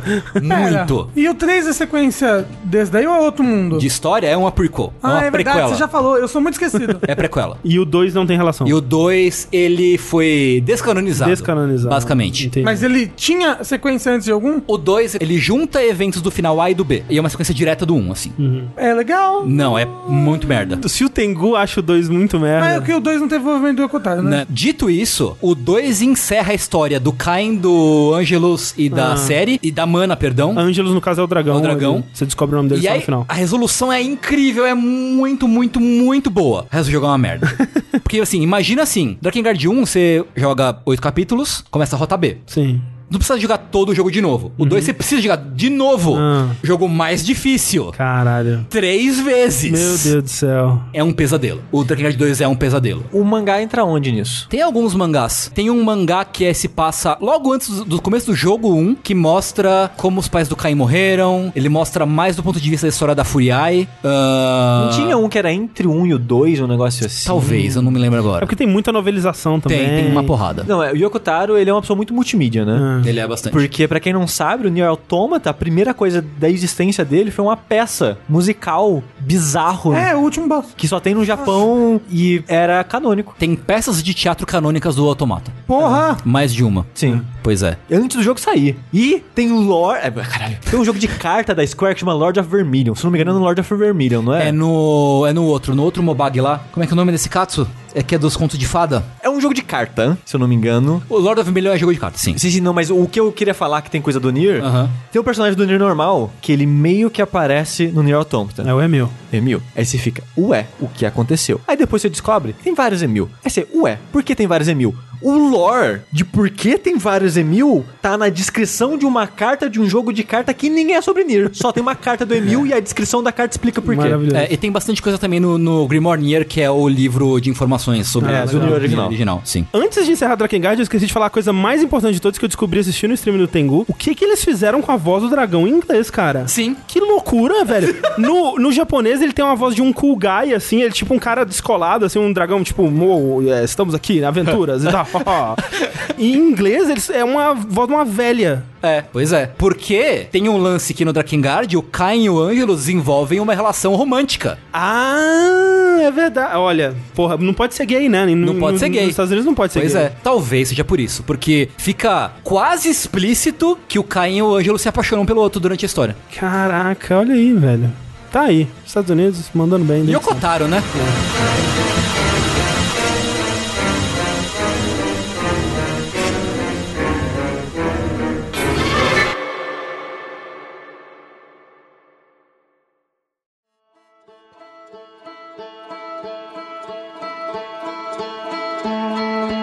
então, André, de toda essa maravilhosa confusão Uhum. que é da Kingard, quando você tava falando, eu falei, caramba, o que, que esse jogo tem que é uma ligação com o meu jogo, assim? O meu jogo, que no caso é o Wa- o Walter Wilds, que o André me indicou. Uhum. E uma coisa, uma pequena coisinha que eu peguei em comum dos dois é que ambos têm coisas frustrantes dentro dele, mas que o jogo só consegue ser esse jogo e passar essa mensagem dele por causa dessas coisas ou mecânicas frustrantes. Hum. E eu acho que Outer Wilds pra mim foi um pouco disso. Pra quem nunca viu nada dele, ele é um jogo de praticamente exploração espacial em primeira pessoa. Exatamente. E ele leva bastante em consideração esse negócio de física, né? Ah, quando você pula, o seu personagem tem um peso. É quando você se movimenta pelo espaço, ele leva bastante o quando você acelerou. O seu momentum, né? Sua É, inércia. Se você bate muito forte uma coisa enquanto você acelera, você provavelmente Sim. vai morrer. E algumas dessas coisas são frustrantes. Sim. Porque morrer no jogo é frustrante. O jogo ele te bota, eu não sei se é um spoiler, ele, ele vai ter Eu pequenos spoilers, porque É. esse jogo, A premissa- o melhor dele é você jogar ele sem saber nada, que nem eu Exato. estava jogando. Porque a premissa dele é muito louca, ele nunca te fala qual a Não. premissa dele. A premissa acontece, e eu até demorei pra entender essa É. premissa, mas ela acontece e você não sabe. O jogo, inclusive, ele, é muito solto, assim. Ele não pega na sua mão pra te guiar em absolutamente nada. É, absolutamente nada, eu discordo. Ah, tá bom, vai. Ele te guia de maneira muito sutil. É porque assim, uma coisa que eu vejo quando as pessoas falam isso, eu me pergunto se elas estão usando o painel na nave, né? Porque aquilo ali é um dos melhores logs de missão que eu lembro em memórias recentes. Tipo, que ele não te aponta exatamente o que você tem que fazer ou onde você tem que fazer, mas ele te fala exatamente o que você precisa fazer, tipo, o que que ainda falta pra eu resolver o que eu preciso resolver, sabe? É, porque assim, a progressão do jogo, até onde eu joguei, obviamente eu não consegui zerar, ela se dá em informação. Tudo que você ganha de upgrades no jogo, na verdade, são upgrades informativos. É. Ah, e agora eu sei como tal mecanismo funciona. Ah, agora eu sei como é o comportamento do bioma de tal planeta e eu posso resolver tal puzzle. Mas, tipo, é só uma informação que o jogo te dá. Ele não te dá, tipo, uma arma nova ou diferente. A partir do momento que você pega o código da sua nave espacial, acho que ali você já tem todas as mecânicas, talvez, pra zerar o jogo. Sim, é, isso é uma coisa que eu demorei pra perceber. Tem várias coisas que realmente parecem que, não, isso aqui eu claramente não estou equipado pra resolver. Eu vou voltar aqui quando eu tiver, sei lá, o upgrade de destruir aquelas plantas espinhentas, sabe? E Você nunca vai ter um upgrade pra destruir as plantas espinhentas. Você tem que. Você- vai ter um conhecimento É, de alguma coisa. você vai tipo, aprender. É foda que o, o jogo, todo você tá atrás de texto, né? Uhum. Você tá atrás de coisas pra ler, pra agregar o seu conhecimento ali como jogador, pra você conseguir resolver esse universo maluco. E eu digo que ele é frustrante, porque então eu vou dar esses pequenos spoilers assim, porque eu acho que senão eu não vou conseguir explicar a minha experiência Uhum. Não, é- com essa ele. premissa inicial é importante explicar. Quem costuma ouvir nosso Vértice já ouviu, porque a gente já falou desse jogo duas vezes no Vértice. Uma vez quando o Lucas do Nautilus veio e o André não tinha jogado muito, e depois quando o André terminou a gente falou de novo. Então acho que muitas das coisas que o Rafa vai falar aqui provavelmente já foram ditas no Vértice. É, se você já pegou esses spoilers do vértice, não tem provavelmente pegar spoiler aqui. Mas no jogo você tá preso num loop temporal. Só que você não tá preso num loop temporal desde o começo do jogo. Uhum, Você chega numa espécie de museu, um observatório das estrelas lá. Você tem uma interação com uma estátua. E aí, a partir disso, você tá nesse loop temporal. E eu morri umas três vezes antes de interagir com essa estátua. Eu E também. é muito chato quando você morre Ah. antes disso. Porque vem os créditos do jogo. Aí você tem que, né, É ver que- os créditos. É como se fosse um game over. É. O loop não existe. Você morreu, morreu. Que Acabou, você tem que começar um novo jogo. Caraca, né? Isso é, muito louco isso. Isso aconteceu antes comigo e eu fiquei puto. Que eu pensei, não acredito que o jogo vai ser isso. É porque você me falou assim, ah, meio esquisito como é que ele faz o permadeath dele. Eu, como assim permadeath? Exatamente, porque eu joguei um bocado explorando o planeta e morri. É que e game over. Eu, eu realmente eu não tenho essa parada de o jogo abriu, eu vou fazer o que me der na telha. Eu, Eu, por exemplo, ó, tinha um buraco que dava pro geyser. Eu falei, porra, vou entrar lá dentro, né, pra ver o que tem. Morri. é, tipo, Ou então, uma hora eu, eu tava andando e eu pisei em falso e eu caí num lugar alto e morri na hora, naquelas casas na árvore. que eu tenho, eu tenho muito um- uma personalidade de, tipo, pelo menos por enquanto, eu vou fazer exatamente o que o jogo tá me mandando pra eu ter a experiência, pelo menos inicial, que o game designer criou pra mim aqui. Não, Eu sou, eu Se o sou... se o jogo fala assim, ó, vai pegar os códigos do, do lançamento lá no observatório. A primeira coisa que eu fiz no jogo foi ir pegar os códigos do lançamento do negócio é, eu observatório. fui explorando E- tudo que tinha entre o meu Exato. caminho e o Eu observatório. não, eu não tô falando que vocês estão errados. É estranho pra mim pensar em morrer três vezes antes de pegar o código. Ah, não. E eu falei, caramba, eu não creio. Ai, que ódio. Ai, André. Ai, o que, que você me faz esse tipo de coisa? Esse jogo é tão, é tão não eu. Sabe? Porque o que, que eu Mas gosto? essa é a ideia do programa. Sim, sim, então. Mas o que, que eu gosto de um jogo? Eu gosto de ação, eu gosto de magia, eu gosto de atirar. Nintendo. Entendeu? Nas pessoas. Eu gosto de Nintendo. Mas sabe por Mas quê? eu gosto de construir coisa. Mas sabe por que, que eu recomendo esse jogo? Porque ele tem uma coisa que você sempre diz que gosta muito, que é ficar perdido. Então, e aí que, eu, que o jogo me pegou bem. Quando eu cheguei num planeta e ele era uma, uma ruína muito louca, com uma civilização construída de uma maneira completamente diferente do que você espera. Aquele planeta que ele tem um buraco negro no meio. Uhum, E aí a, a cidade dele é construída de ponta cabeça. Cara, é muito legal. E aí eu falei, caralho, aventura. Uou! E aí essa parte é que eu já tô gostando desse jogo aqui. E aí o negócio é, ele te deixa muito perdido. Porque eu realmente acho que ele não pega nação. Ele, ele tem aquele, ah, o seu computadorzinho de bordo ali, que ele, ele liga como se fosse um... Você sabe esses quadros que a gente só vê em filme americano? De teoria da conspiração. É, que a pessoa bota um monte de foto e vai ligando uns fiozinhos entre as fotos, assim, uns negócios de jornal. Ele tem um negócio desse na sua nave, que, Ele, ele liga fatos e informações uma com a outra. Que é ótimo, assim, tipo, Então- ah, ok, o pedaço de meteoro que caiu no, no planeta inicial, né? Ok, com o que que esse fato tá relacionado, sabe? Ah, ele tá relacionado Cuidado com o spoiler. Sim. Ah, ele tá relacionado com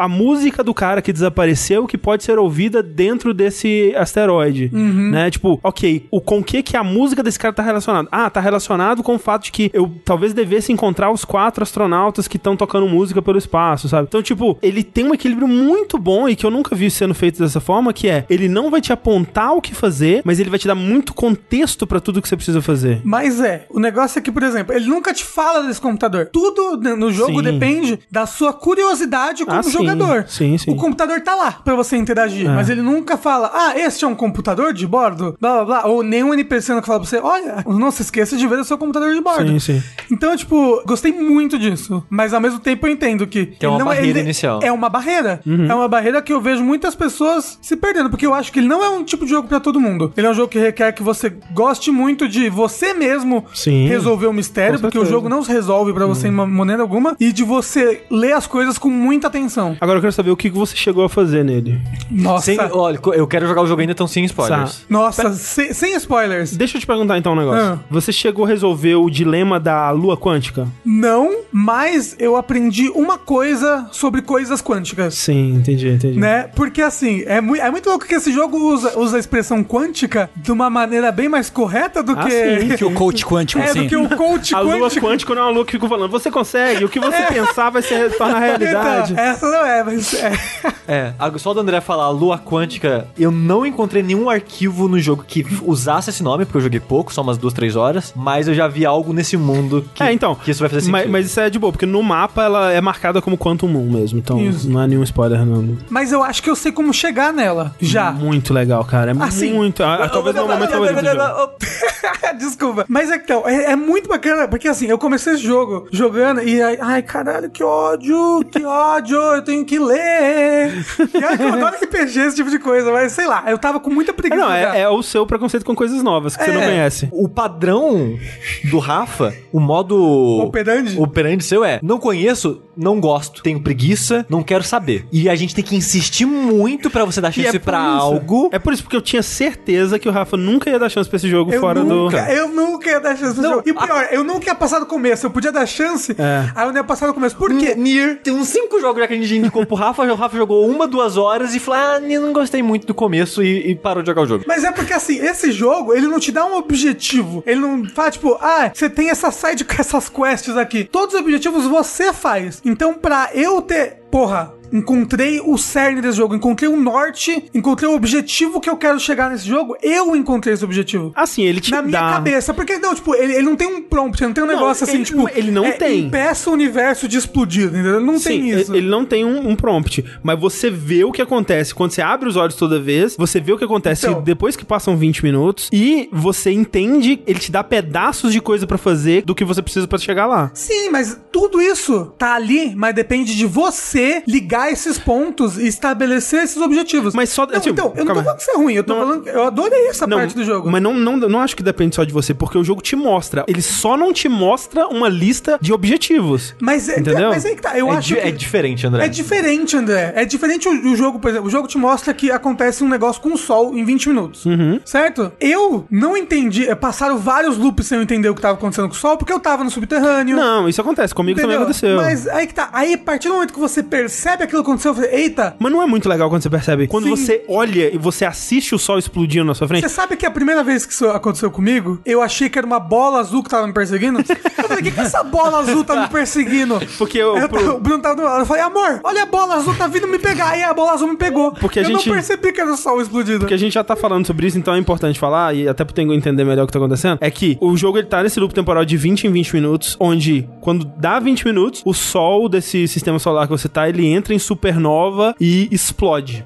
E ele destrói tudo, né? E isso tá acontecendo, você não sabe por que que isso tá acontecendo, mas você precisa descobrir por que que isso tá acontecendo e não- talvez tentar impedir. Você não precisa. O negócio é esse. O jogo ele nunca fala. Descubra É. o porquê o sol está É, mas explodindo. tipo, o- Você, como jogador, pensa: por que isso tá explodindo? Mas isso tem uma diferença Não, não, muito mas grande, é, André. porque, assim, é foda porque eu joguei há muito tempo, então não tô conseguindo apontar pro que ele faz, mas não é tão solto assim também. É, Não, ó, Não porque é. eu joguei, eu Não é tão joguei ele solto ontem assim. o dia inteiro. Porque ele é muito solto. Ele te dá o que você. Os mistérios. E tipo, ok, quais são os mistérios desse mundo? É o que você tem que fazer, entendeu? O que, que você vai fazer nesse mundo? Você vai tentar solucionar esses mistérios. Esses mistérios são sobre o quê? São sobre a explosão desse sol. Ah, mas Tipo, isso fica muito claro. Isso nunca é está. Não, eu acho que isso é claro pra você que, que já jogou e pra você quando você olha as coisinhas do mundo, Não, você tem eu- interesse pelas coisas Eu do tive mundo. essa sensação desde o começo. Ficou muito claro É porque mim a minha que que. sensação no começo era, tipo, ah, eu sou um aventureiro, já é o meu primeiro dia de aventura. Que é isso que eles falam, olha, já é o primeiro dia que você vai ser com essa nave. Aí eu, tipo, Sim. faz o que você quiser. E quando eu comecei a jogar, eu pensei, ah, é um jogo que eu vou andando pelos planetas e vendo eles serem bonitos. Sim, daí o sol explode, ou você não sabe o que aconteceu, porque você não viu o sol explodindo, mas você acordou. Você morre. É, você morre e você acorda de novo antes de você pilotar sua nave pela primeira vez. Ok, esse é o primeiro objetivo. Eu quero saber por que, que isso aconteceu. Não, eu vou conversar sobre as pessoas, sobre o que, que tá acontecendo. Você experienciou isso? Você sabe de alguma coisa sobre isso? Aí o, o cara te fala, ah, eu ouvi dizer que tem uma corrente debaixo desse planeta, que tem o que lá. Então ele marca isso no seu, no seu negócio. Não é tão solto assim. Uma coisa, as coisas que vão acontecendo no jogo, elas vão te levando pros próximos André, mistérios. eu morri pela primeira vez, eu não falei com ninguém. Eu fui, entrei na minha nave e fui de novo continuar o que eu tava fazendo antes. É, porque o jogo ele te dá um NPC que tá do lado, justamente pra ele reagir ao fato de que ninguém sabe o que tá acontecendo Mas, você mas você conversa com ele se você quiser. Ninguém fala, eita, agora você está preso. Entendeu? Mas- mas- eu, eu tô falando que isso é bom, eu não tô falando que isso é ruim. Não, sim, eu tô- o que eu tô dizendo é. O que a gente tá dizendo, André, é que você tá falando que algo é óbvio e não é. Não é, não eu, é. Eu acho que é. Exatamente, porque você viu, logo pra você é óbvio. Não, gente. Eu vou jogar o jogo e eu vou falar se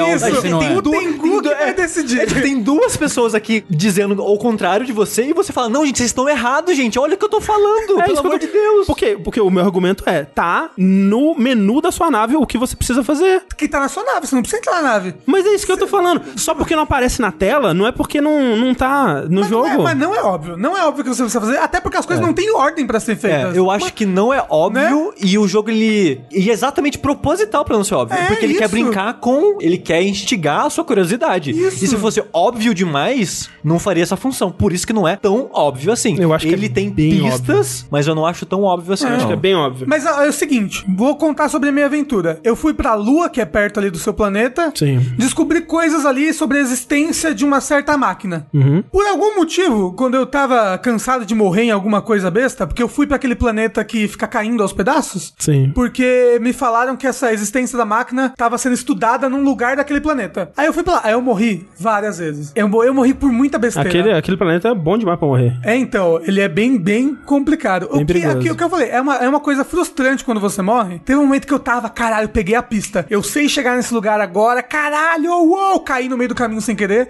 morri, voltei lá pro começo, 15 Sim. minutos atrás. Ê, Lerei, lá vou eu. Divertido. Com a minha navezinha. Mas é Não, só- E aí o quê? Eu tava com pressa. Não pousei a nave, É, bati a é, nave, é. morri. aí voltei no Isso eu acho que constrói bem uma sensação de. É um mundo que, no geral, no geral não, vai, 99% dos lugares são inofensivos. tipo, não tem monstros. É. O problema desses lugares é o próprio ambiente, é o meio ambiente deles que é perigoso. Mas então ele, ele dá a sensação de tipo, caramba, eu tenho algo a perder se eu morrer. Eu sinto que eu tô explorando um lugar perigoso e eu não quero morrer. Diferente de um jogo, sei lá, eu tô jogando Celeste. Tem um espinho na minha frente. Eu não tenho medo desse espinho. Ele vai me matar, mas eu vou voltar um segundo atrás. Sim. Nesse jogo, se ele matar, eu vou ter que voltar lá pro meu planeta, eu vou ter que acordar, subir o elevador, entrar na Sim. nave. Ele tem um quê de André, sobrevivência. Isso, ele tem um quê. André, eu morri umas duas vezes saindo da nave sem, sem o meu Duas, traje só duas? espacial. Porra, morri demais, nossa senhora. Não, tiver, eu pousava no planeta, eu tava com pressa, porque você tem É, 20 minutos, né? Isso me deixava meio ansioso, inclusive, não recomendo. Aí eu, porra, desci da nave, esqueci de botar o traje espacial, morri ah, sem oxigênio. Aí o caralho! Mas uma, uma coisa, uma coisa legal desse jogo, que é o lance que re- reflete o, o fato de que tudo que você adquire nesse jogo é conhecimento, é que quando você tem todo o conhecimento, você consegue zerar ele numa rodada de 20 minutos, né? Porque, Ah, é, eu, eu afinal de contas, sim. né? Porque, tipo, como eu falei, eu fui nesse planeta, aí eu fui no planeta em Crumbles lá. Aí eu morri várias vezes, aí quando você acorda, você tá olhando pra um planeta perto do seu Uhum, e algo acontece nele. Sai uma bolinha azul. Eu, eita, será que é? Eu pensei, é essa bolinha azul que tá me matando? Porque na minha cabeça, uma bolinha azul me perseguiu e me matou. Você tentou seguir essa bolinha azul? Não consigo. A É tempo. muito difícil, É, muito difícil. Eu tentei várias vezes. Mas essa bolinha azul, eu vou saber informações dela, porque aí eu fui nesse outro planeta, explorei ele pra caramba. Ele é um planeta com água. Eu fui nesse planeta de água, eu descobri que parte do planeta estava num lugar que eu não conseguia acessar. Sim. Porque tinha uma barreira. Sim. Eu descobri que a informação pra eu passar dessa barreira tava em outro planeta. Eu fui pra esse outro planeta, quebrei muita cabeça lá pra chegar no lugar onde tava a informação, consegui essa informação, e aí eu consegui passar essa barreira. Só que aí tem outra barreira. e aí... Você, peraí, sem spoilers, essa barreira ela fica embaixo? É. Tá. Mas sim. aí tem uma outra barreira mais embaixo. Sim, sim, sim, sim. E aí eu falei, é, fudeu. E o negócio é que eu já encontrei parte dessa barreira nesse outro planeta. E é muito divertido. Eu sonhei, eu tava sonhando com isso essa noite. Tipo, a barreira, ah não, e tem os pontos, os espinhos. Mas é, é por isso que eu, assim. Então, mas aí que tá. Essa aventura fui eu que construí. Eu sei que o jogo ele, te- ele tem esses guias, mas eu que tive curiosidade de, tipo, o que é esse tal olho de não sei lá o quê? Então. Vou procurar mais sobre ele. Mas é, é- é por isso que eu falo assim: aqui. talvez óbvio não seja a palavra, e guiado, obviamente não é a palavra, e você acha que foi você que fez essa aventura, mas na verdade não foi. Tipo, é o jogo que tá te colocando essas informações pra te guiar pra onde tá a próxima informação, que vai te guiar pra onde tá a Não, próxima não, informação. tudo bem, ele é um o jogo, né, André? Mas é isso que eu tô falando. É, dif- é diferente de um Minecraft, por exemplo, que no Minecraft você cria a sua própria aventura, entendeu? Não, eu não tô falando que é isso o jogo. Mas você falou que você criou falando sua própria aventura, é isso que eu tô não, dizendo. Sim, mas é, a ordem de eventos da aventura foi eu que criei, entendeu? Sim. É isso que eu tô falando. Sim. Tanto O que o jogo, ele é bem redundante nas informações dele. É, isso é verdade. Tipo, eu já fui pra três lugares diferentes que eu encontrei, tipo, as mesmas informações ali. É, é, Então, por isso que ele é desse jeito, porque você pode fazer diversos é. caminhos Os ali. mesmos pergaminhos, digamos, né? É isso. Aham. E agora eu tô em busca de como passar dessa segunda barreira e ao mesmo tempo como entrar num outro planeta. Porque dentro do seu planeta principal tem um negócio que você pode jogar a sua câmera, que você tem uma câmera pra atirar. Primeira, primeira coisa que eu fiz nesse jogo, quando eu saí do planeta, enfim, já com loop temporal, joguei o probezinho dentro do meteoro. Ah, sim. Olhei no mapa, que você tem meio que um mapa, né? Aonde tá esse negócio? Ah, tá lá? Vou pra lá. Primeira coisa que eu fiz, encontrei algo que eu não devia ter encontrado, morri.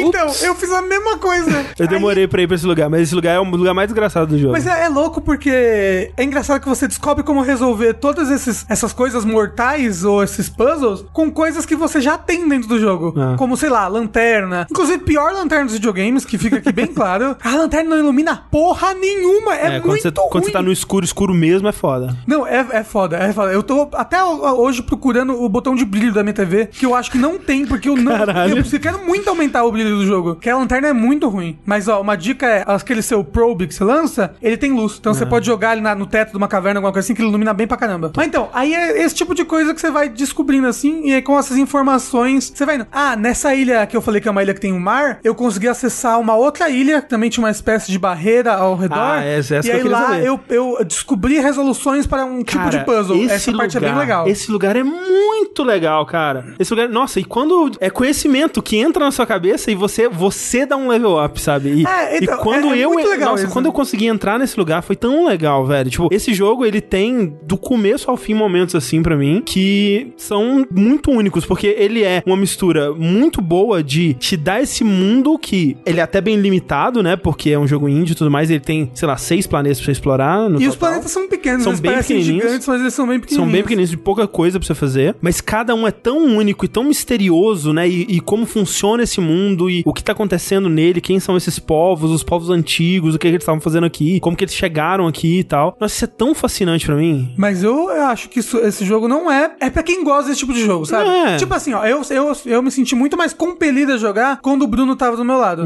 Porque eu sentia que duas cabeças ali estavam pensando melhor do que uma. Hum. Aham. E eu às vezes tinha preguiça de ler as coisas. Ai, ai, tem que ler, né? Ai. É, tem que ler, tem que E ler. aí, tipo, quando ele tava do meu lado, eu falei, não, vamos ler aqui junto que a gente, né, pan- é, mais, é fazer as coisas junto é mais divertido, né? Olha aí. Isso é verdade. Quem diria? O negócio desse jogo é que eu acho que eu vou gostar dele quando eu engrenar nele. Então, ele, ele demorou pra ter um, um anzol pra mim. É. Eu fiquei muito tempo nele, tipo, o que que eu faço? Porque eu joguei, sei lá, duas, três horas dele, eu consigo ver no horizonte o que as pessoas falam tão bem dele, mas ele não me fisgou. É o que eu falei. Teve um momento que teve um anzol, foi uma informação ali que eu encontrei que é isso que eu quero achar. Eu acho que isso vai me ajudar a resolver alguma coisa. Dito isso, eu não tenho garantia nenhuma de que eu tô indo atrás da informação certa ali, sabe? Mas foi bom o suficiente pra Não, te instigar. foi. E aí eu É. achando coisas novas. O lance desse esse jogo é informação que é muito legal. Como ele tem esse escopo limitado, toda a informação que você achar vai ser útil de alguma forma. Nem que seja pra construir o backstory do, do povo lá. Da civilização É, antiga. Que também vai te ajudar a entender sobre como funciona a cidade deles, que vai te ajudar a encontrar mais coisas na cidade deles, esse tipo de coisa. Então, tipo, ele tem, como você falou, essa sensação de que eu tô criando minha própria aventura, mas qualquer coisa que você encontrar nele foi propositalmente colocada lá pra te levar pra um outro lugar. E esse outro lugar que você vai levar, aí você já não tá mais na sua própria aventura. Tipo, talvez o ponto inicial que você escolhe seja você que escolheu, mas dali pra frente é o game design. Não, sim, é, obviamente ele tem game design, mas Sim. como eu falei, ele é livre o suficiente pra eu tô atrás de uma certa coisa aqui. É. Mas aí eu, eu que sou uma pessoa distraída aí, o TDAH. Eita, o que, que é aquilo ali? Eu Sim. esqueço desse objetivo inicial aqui, eu vou pra outro Ou- objetivo, ou então- começo a criar outro caminho. Ou então quando você empaca em alguma coisa, você tem sempre muita coisa. Quer dizer, tirando no final, que realmente no final eu empaquei, eu, tipo, não tinha mais nada pra resolver e eu não saquei uma coisa X que tinha pra fazer lá. Uhum. Olhei guia na internet, que realmente tem algumas coisas ali que, porra, caralho, assim. Mas é legal, é legal ter isso também, sabe? Ele não ser só você vai e tudo você vai conseguir resolver. Tem momentos que você empaca, tem momentos que você vai ter que explorar outros lugares pra você entender como Ah, não, é por, funciona. por exemplo, eu tô empacado nessa segunda barreira ali. Eu acho que eu vou ter Mas- que desistir dela um tempo É. e procurar outra coisa. Foi o que eu fiz. E eu recomendaria você fazer isso. Mas eu encontrei um, um bicho daqueles num outro lugar. Sim. Ia- mas eu fui nessa ilha e não tinha nada. Não tem nada ali. Eu não sei o que eu faço. É. Ah, aí, você- aí você falou, você falou, você quer que eu te dou dica no, no, no Telegram? E eu pensei, não, dá uma dica desse jogo é você resolver Não, então, uma parte do jogo É porque mim. assim, o que é foda desse jogo e o que eu gostaria que, tivesse, e na verdade até tem no, no fórum do Steam que eu vi as pessoas fazendo, que é tópicos de dicas, não de respostas. Tipo, é, porque se você der uma resposta, É. você tirou um- dá uma, área da pessoa. É, porque às vezes a pessoa ela tá numa coisa e ela tá com a cabeça pra resolver aquilo de alguma forma, e na verdade ela tem que pensar de outra forma. Tipo, só se você guiar um pouco a pessoa pra longe de onde ela tá, já ajuda, sem dar resposta. Por isso que, eu, tipo, o que eu ia te oferecer era isso. Aham, se você não, tivesse muito empacado em alguma coisa, mas. Ah, mas é isso, é, é muito louco como esse jogo é um, é, um, é um universo que na verdade é um puzzle gigante É. que todas as respostas, tipo, você já tem todas as ferramentas pra resolver tudo. É. Você só não sabe como. Exato. E você vai atrás procurando isso. Lembra um pouco o Toki Tori 2, alguma coisa assim? Ele é tipo isso. O do passarinho? É, Eu não você já começa. É, é um Metroidvania que você já começa o jogo com todas as habilidades. Ah, só tá. que você não sabe como usar elas. Então você vai Entendi. atrás de Ah, informação legal, pra legal. aprender a usar as habilidades. Gostei muito do jogo, essa é a minha. Cara, aí, ó, surpreendente. Eu, do jeito que o Rafa tava falando, eu achei que ele ia falar: Ah, eu joguei, ficava morrendo lá e aí eu desisti, André. assim, desculpa. olha só. Se eu não tivesse que jogar pro Dash, Eu tenho certeza. eu talvez tivesse desistido porque eu por morri isso- muitas vezes. É por isso que eu te começo. mandei a mensagem, Rafa. Vai com carinho, Rafa. Se, se dedica um pouquinho, assim, que você vai chegar lá. E Rafa, não para de jogar agora e gravou Dash. É foda, né? Porque aí eu não posso mais falar dentro do vértice. Aí... Pode, claro que pode. É Depois claro que pode. falar, mas o negócio é, ele sem dúvida vai estar no Dash de melhores do ano, Com porque certeza. o André ama essa Ah, porra. então, bom, então eu vou continuar jogando. Por favor. Eu vou continuar. Aí eu decidi pra eu jogar. Você vai virar o Red falar, Dead 2 tipo, de novo. Ah, não, André, caralho. Chega de Red Dead. Eu tô montando o canal do streaming com, com o Bruno, né? Uhum. Aí eu, um, um dos comentários lá. Joga Red Dead 2. Um, um like só. André. Óbvio, né? Óbvio. Ha ha ha!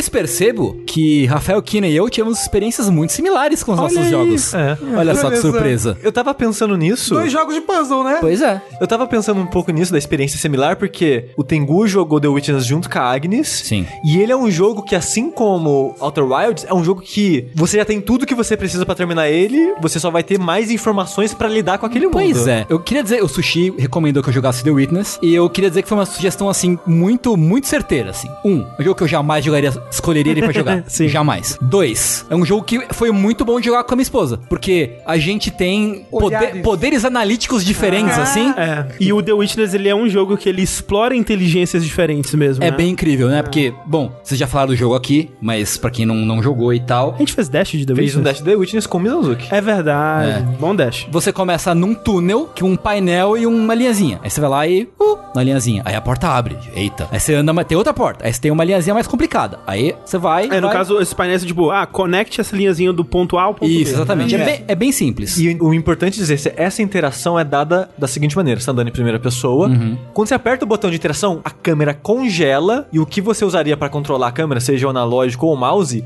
vira um ponteiro. É como se fosse um dedo num touchscreen, assim. Exato. Basicamente. E isso é importante pra fazer em qualquer lugar do mundo pra algo que o Tengu vai falar em breve. É. Enfim. E aí você abre uma sequência, meu tutorial mesmo, né? Fala, ó, isso funciona assim. E aí você sai e está num jardim. Você, Que porra é essa? Aí você vê, ah, você esse painel aqui, acende uma luz, um cabo que liga em outro. Hum, vamos ver onde tá outro. Aí você vai, outro. Ah, aí você vai, vai seguindo a, a trilhazinha, abre uma porta e você tá no mundão. Que basicamente você tá numa ilha, sozinho, supostamente, com vários ambientes temáticos, né? Você tem um jardim, uma cidade, um templo no deserto, um lugar cheio de tinta que parece que você sabe fazer Splatoon. E você vai andando por esses lugares e tem gorilhões de painéis pra você resolver. Eu acho que são mais de 800. Eu, puta, não sei, cara, é muito painel. Muito painel, é. Eu não sei com quantos a gente terminou. A gente terminou o jogo, não fez tudo que tinha que fazer, mas terminamos o jogo. E aí, primeiro que assim, é muito orgânico e interessante como o jogo te ensina as mecânicas. Ele começa o tutorialzinho bem besta, tipo, ah, é uma linha reta, é um círculo. Agora tem que passar comendo as bolinhas pretas que tem no grid. Agora tem bolinha preta e bolinha branca. E é interessante que o Tengu fala que é tutorial, mas o jogo ele nunca se comunica verbalmente com você. Não, jamais. A exceção é que ele mostra o botão X do PlayStation. Você pode apertar o botão X. É, essa das cores, por exemplo. E, e esse jogo é isso. Esse jogo, na verdade, é um tutorial gigante de 60 horas. É, porque assim, tem um bilhão de painéis, só que existem regras diferentes pra resolver cada painel. Então você tá sempre aprendendo É. algo. E as regras, às vezes, elas se combinam, às vezes elas se anulam. É verdade. É, então, assim, o jogo é encontrar as regras, entender as regras e aplicar as regras. Às vezes sozinhas, às vezes combinadas, às vezes uma, uma anulando a outra. A comparação que a gente fez quando a gente falou sobre ele na época e no podcast também é que é muito similar, por exemplo, a você aprender um novo idioma.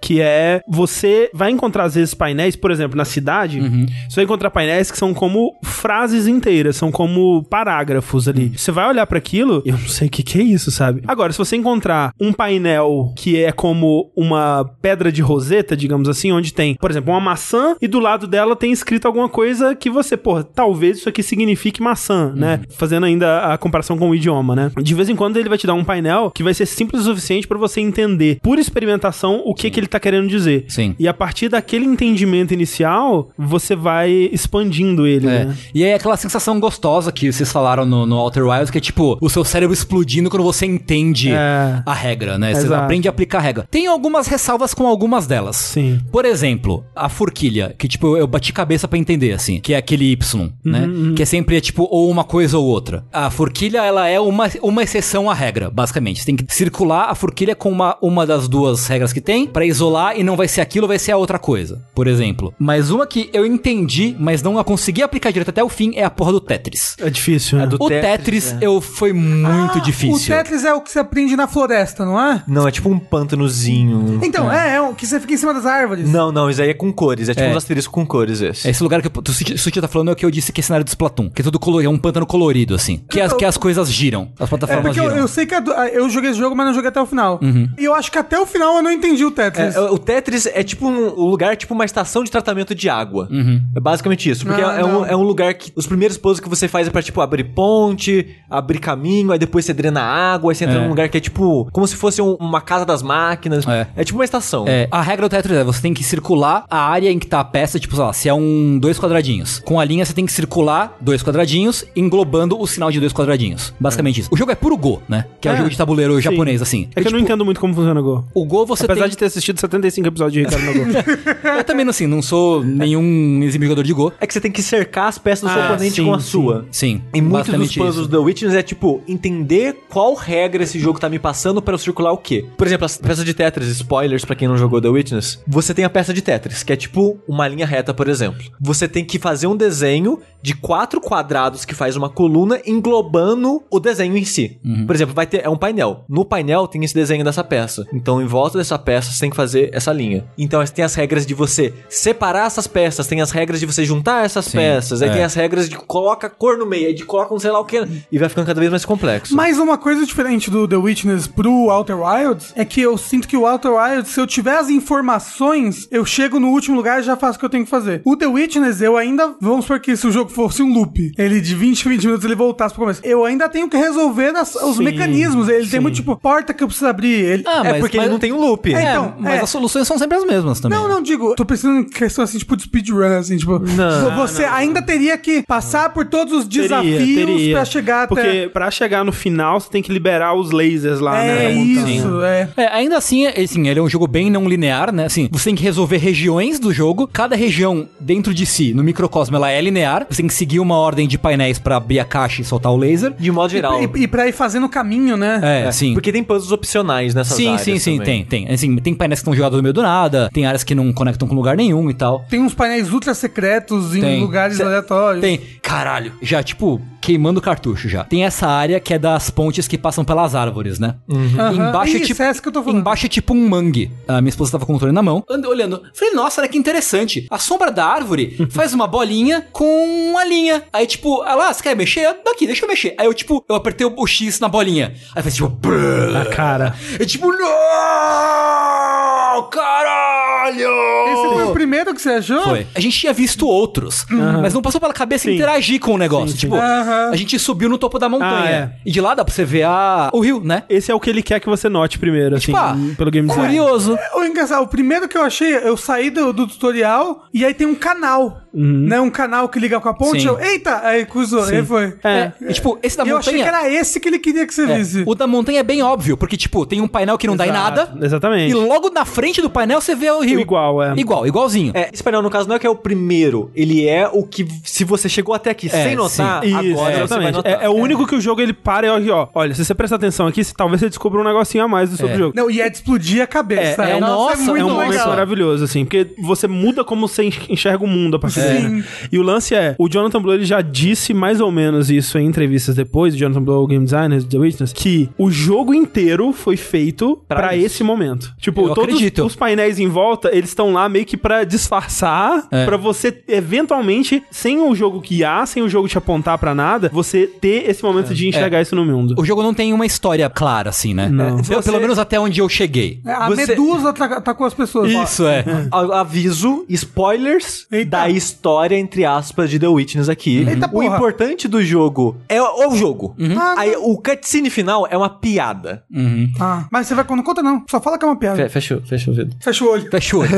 Você viu o vídeo do xixi? Não, Ok. Pode, pode destampar, Rafa. não, não vi. Antes do The Witness sair, o Jonathan Blow tweetou, tipo, uma foto de uma garrafa que parecia que tinha xixi. Eita. E falou, The Witness só existe por causa disso. O negócio é assim. Aham. Todo mundo ficou horrorizado, achando que o Jonathan Blow ficava, tipo, 24 horas programando, não levantava E mijando na mijar. garrafa. Exatamente. Aí virou isso do- antes do jogo sair, então as pessoas não tinham contexto. Uhum. Tem um vídeo secreto no jogo que explica por que da garrafa de xixi, que você pensa, ah, não era o Jonathan Blow mijando na garrafa de Quem xixi. era que tava mijando? Não fala, não fala. Você vai ter que achar esse vídeo, porque esse vídeo é um vídeo mega secreto que você, se quiser, pode fazer assim que começa o jogo. Ele, Ah, é, esse, pra fazer isso, você não precisa. Ah, é verdade, é verdade. Você não precisa chegar na montanha final. Ah. É um puzzle que tem desde que você começa o jogo, que se você colocar uma solução X, que não é óbvia, você acessa coisas diferentes pelo mundo. É, o jogo não tem uma história óbvia, né? Você tem, assim, a ilha, várias estátuas creepy pra cacete, assim. Ó, queria dizer que eu amo a estética desse jogo. Sim. É, é que esse jogo, ele meio que não tem um tema coeso. Uhum. Ele, ele é meio que a cabeça do Jonathan Blow. Uhum. E o que ele queria falar na hora. Então tem uma área do jogo que vai falar de religião, tem uma área que É. vai falar de filosofia, tem uma área que vai falar de, sei lá, matemática. Cada lugar vai falar de uma coisa. Que nem na abertura eu falei pro Tengu assistir um vídeo específico. Uhum. Que é a palestra do, acho que é Brian Moriarty, alguma coisa assim. Que acho que você não viu esse vídeo, Não, né? não que é do Eclipse. É, não vi. Tem esses vários vídeos, acho que são 5, 6 vídeos, cada vídeo fala de uma coisa. Então ele, o jogo, ele não tem uma história. Aí o que, que o Jonathan Blow fez? Ah, eu vou colocar coisas da minha cabeça, coisas que eu gosto, para as pessoas absorverem. E tem gente que odiou isso, porque as pessoas. Tem gente que discorda da opinião e da maneira do Jonathan Blow de ver o mundo e logo não gostou desse aspecto do jogo. É. Entendo, mas eu acho que não é um aspecto importante do jogo, isso de modo geral. Mas eu gosto muito de como ele faz brincadeiras visuais com o jogo. Por exemplo, tem uma hora que você vai meio que pra uma, uma casinha destruída, perto do, do mar, assim. E lá você encontra um cálice em cima de uma- um painel de vidro que guardava algo dentro. E tem uma estátua de um homem com a mão pra cima. E você pensa, nossa, uma estátua de um homem? Caguei, foda-se. Se você olhar pra sombra, a sombra do cara tá alcançando o cálice. Ele tem várias brincadeirinhas disso, tipo, na cidade tem um cara que é só uma estátua de um cara com os braços abertos olhando pra cima. É, que tem, tem as bolas no chão, né? Exato, É. no chão são pedras, que se você olhar a sombra do cara nas pedras, é a sombra dele tá fazendo malabarismo. Malabarismo. É que nem na montanha principal tem um- meio que uma carranca de uma mulher, assim, esticando os braços, né? É isso. Se você vai na área de tratamento de água, tem uma estátua de uma mulher meio que... é, Interagindo. interagindo, né? Mas Então, não foi a Medusa que atacou essas pessoas todas? Talvez tenha sido. Mas tipo, a narrativa que eu criei na minha cabeça, que tipo, ok, isso aqui é um meio que um experimento de um, um rico excêntrico muito louco que queria entreter pessoas e começou a enxergar bolinhas com linhas em toda parte. Aham. Porque isso que tá acontecendo comigo, tá ligado? Sim, tipo, sim. É agora eu uma- tô procurando em, em tudo que é canto isso. É, é uma maneira de interpretar, porque a minha maneira de ver esse jogo, eu acho que não tem uma certa, mas Acho a que minha maneira também. de ver esse jogo é: você está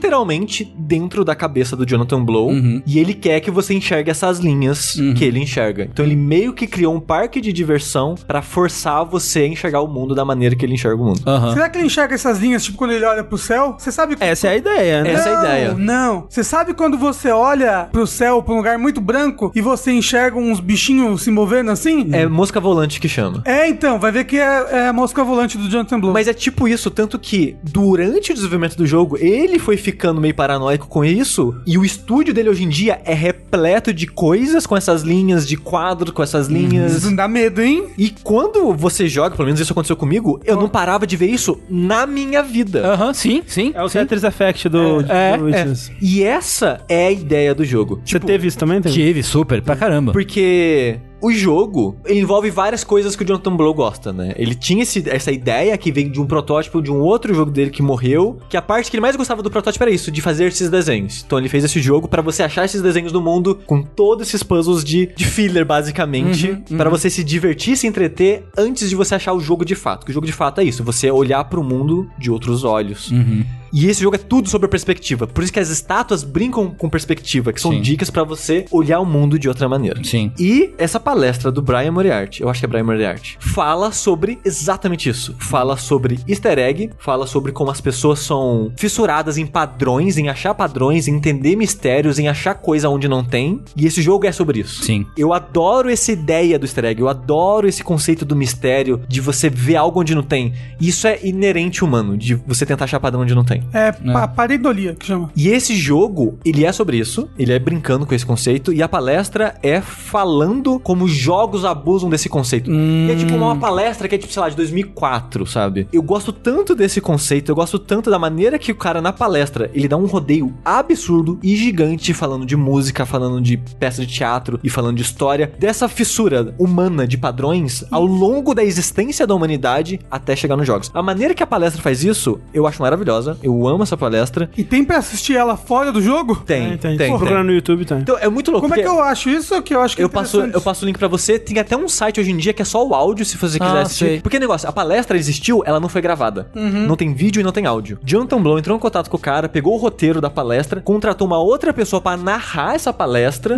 E o que existe hoje em dia é isso. É esse áudio que o Jonathan Blow pagou pra alguém narrar. Ah, E é isso que tá no jogo. No jogo você acha isso como um vídeo, é só um vídeo de um eclipse do começo ao fim, acontecendo devagarzinho ao longo de 50 minutos, que é o tempo da palestra. E se você não entende inglês, eu acho que é a melhor maneira, porque o jogo tem legenda em português. Então você consegue, né, absorver a informação legendada em português. Se você entende inglês, você quer assistir em qualquer lugar, tem no YouTube. Se você só quer ouvir como um podcast, tem esse áudio, que é só você procurar por isso. É tipo Salmo, algum número, Brian Moriarty. Se você procurar, tipo, Brian Moriarty, Psalm, Salmo em inglês, você já acha isso em algum lugar pra baixar. E eu gosto tanto desse conceito que quando eu pensei fazer, tipo, vai ter uma série de vídeos minha na jogabilidade, que foi o Hipercubo, que só teve, tipo, um vídeo e meio. O próximo vídeo que eu queria fazer era exatamente sobre isso. Sobre como o easter egg, ele pode ser algo que muda o jogo pra você sem ele ser necessariamente parte do jogo. Dois jogos que fazem isso muito bem, que eu adoro o jogo, parcialmente por causa disso, é Batman, Arkham Series, de modo geral, e Control. São dois jogos que eles existem fora do easter egg, mas o easter egg, pra mim, nele, é tão importante pra apreciar o jogo, que eu gosto do jogo meio que por causa disso, sabe? E o The Witness, eu amo ele por causa disso. Ele, ele é isso. Ele é o easter egg.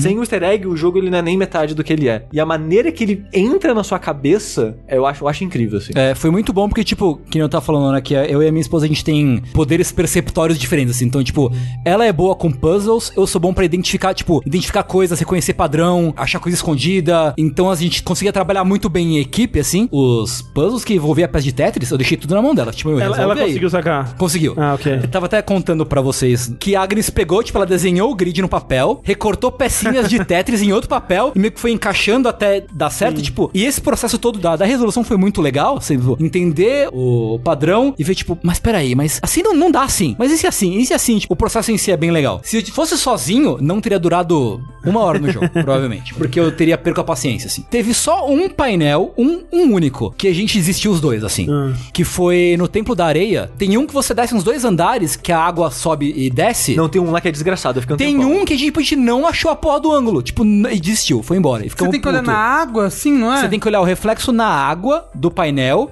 que lá ele mostra o caminho que você tem que fazer. A gente fez, tipo, dois, aí, tipo, tinha o terceiro. Aí, tipo, sobe, levanta, e olha em movimento, e olha descendo, e olha subindo, e olha de um lado, olha de outro. Cara, não conseguimos le- por eu- nada. eu- Mas, tenho- mas você tentou fazer no reflexo da água o negócio? Acho que não. Tem alguma coisa com isso também, mas o, eu não tenho memórias muito boas dessa, dessa parte desses puzzles do, do sol. Você lembra de alguma, alguma regra que você gostou mais, que ficou mais com você assim? Cara, eu gostei muito dos puzzles de cor. Os ficou são legais. Eu pensei no sushi o tempo inteiro. Tava naquela Ô, parte da sushi. estufa. É isso. Que é é muito legal, porque é- esse foi um que eu tive que anotar, com certeza. Porque, tipo, quando as luzes vão misturando, né? Sim, sim. Ele vai te fuder na cabeça. Eu achei animal, adorei essa parte. E, tipo, pensando assim, caralho, como é que o sushi resolveu essa Eu, porra eu dessa. resolvi tudo isso sem olhar a guia. Caralho! Como é que você fez? Eu bati cabeça até ver uma lógica naquilo. É. Enxergar a cor, né? Até curar meu daltonismo. Porque, cara. Tão concentrado que ele viu verde pela é, primeira vez na o- vida. O, puzzle é, né? Tipo, tem os painéis com bolinhas de cores diferentes. Só que a cor nunca é a cor certa. Você tem que olhar a cor através de outra cor, De um filtro. de um filtro, né? E aí você resolve. É aquilo que, tipo, com luz, né? A soma de todas as cores vai ser branco e a ausência vai ser. e, Tipo, quando você soma duas cores, se a cor que tá impressa é vermelho e a luz do ambiente é vermelho, vai aparecer como preto, né? Sim. Aí você tem que pensar como que essas cores estão se somando, que cor que resulta nisso, né? E aí chegar no resultado. É bem É. O legal da maneira que ele faz o puzzle dessa área é que você não precisa entender sobre isso, sobre como a luz interage, como os pigmentos interagem. Porque tem tudo isso, né? A união de todas as cores em pigmento é preto. Porque vira um blob. Se jogar tinta de um milhão de Ah. coisas junto, vira preto. Se você juntar todas as cores em Luz. espectro, né? Em luz, vira branco. O pigmento e a luz já interagem diferente entre si. Você, na prática, você não precisa saber disso na vida.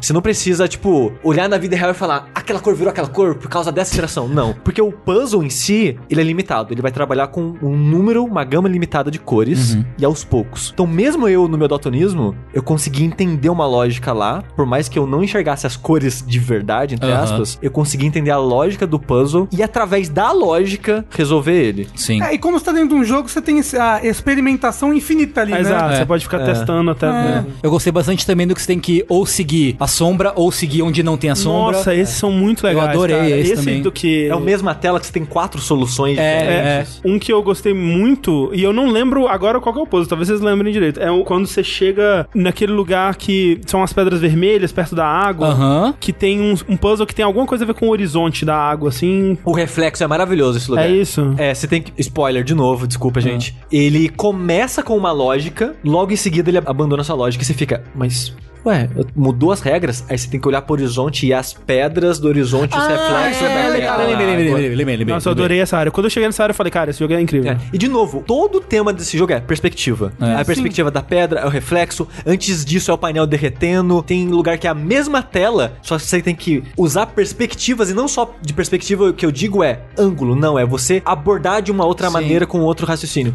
E toda a maneira que esse jogo martela a perspectiva em você em conceito, até você literalmente olhar de outra maneira, eu acho É. muito, muito bem sacado. Nessa área das pedras vermelhas tem aquele puzzle que, que você controla um, mas são duas linhas ao mesmo tempo. E aí a linha amarela vai ficando mais fraca com o tempo. Aí, tipo, ué, precisa fazer mais alguma coisa pra, tipo, dar mais energia pra linha? aí, tipo, tem um áudio do lado que fala sobre Deus aparecer em formas visíveis e invisíveis. Tipo, Aham. ah, acho que eu entendi. Tenta fazer assim, assim, assim. Caralho, deu certo. É tipo, é, sua mente explode É, de novo, assim, legal. e tal. É muito maluco. Você gostou dos que envolvem som? Adorei. É muito legal Esse também. foi um que eu tive dificuldade. Eu tive Não, bastante aí, dificuldade. pra gente foi, foi fácil até, esse do som. É, o do som foi até, tipo, eu até senti ele como um respiro, assim, É, entre... é. Num mar de, de puzzles super difíceis, aquele... Ah, ok, essa parte foi de boa. Eu- é porque eu sou totalmente tone deaf. Eu não percebo som, eu não sei. Eu sou. Ritmo, é, tipo... Nem é, nem é ritmo, é, tom. É, é, sim, é tom, tom do som. É, então eu tive muita dificuldade na, na parte do- dos sons. E um lugar que eu empaquei, e quando eu achei a solução, eu fiquei puto.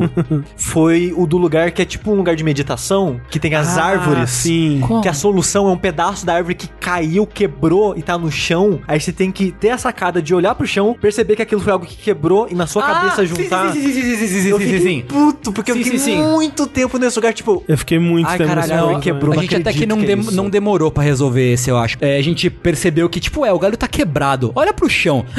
tem no chão, tem um bagulho. E aí, a gente não demoramos tanto Nossa, pra, pra resolver muito isso. tempo. É, o legal desse jogo é que se você for ver, cada um empacou num tipo de É, puzzle é, diferente. é. Que, ah, eu passei super fácil desse aí. Nossa, esse daqui eu fiquei Não, sete di- anos. Direto eu pensava, Minha não, esposa me largou por causa desse puzzle. agora eu descobri o lugar que o jogo tá bugado. Não, o jogo É. claramente tá bugado. É a solução certa. Eu tava conversando com o Tengu antes, na semana passada, eu acho. Esse jogo ele usa inteligências diferentes pra puzzles diferentes. Ele é meio que tem um puzzle pra todo tipo de gente, digamos assim. Eu gostava do de Tetris, mas eu tinha muita dificuldade de achar a solução nele. A Agnes, como ele falou, achou muito fácil. Sim. Aí tem um lugar que alguém vai achar fácil você identificar o som. Eu tive dificuldade no som, o André achou mega fácil o som. E eu acho muito interessante isso, como que ele consegue É, eu tive muita dificuldade abordar todos esses tipos de, de O do asterisco. Nossa, demorei do asterisco. Ah, que é que tem que deixar junto, né? Dois, né? Dois juntos. E é um jogo que é bizarro, porque no final das contas, ele é um jogo de desenhar linhas.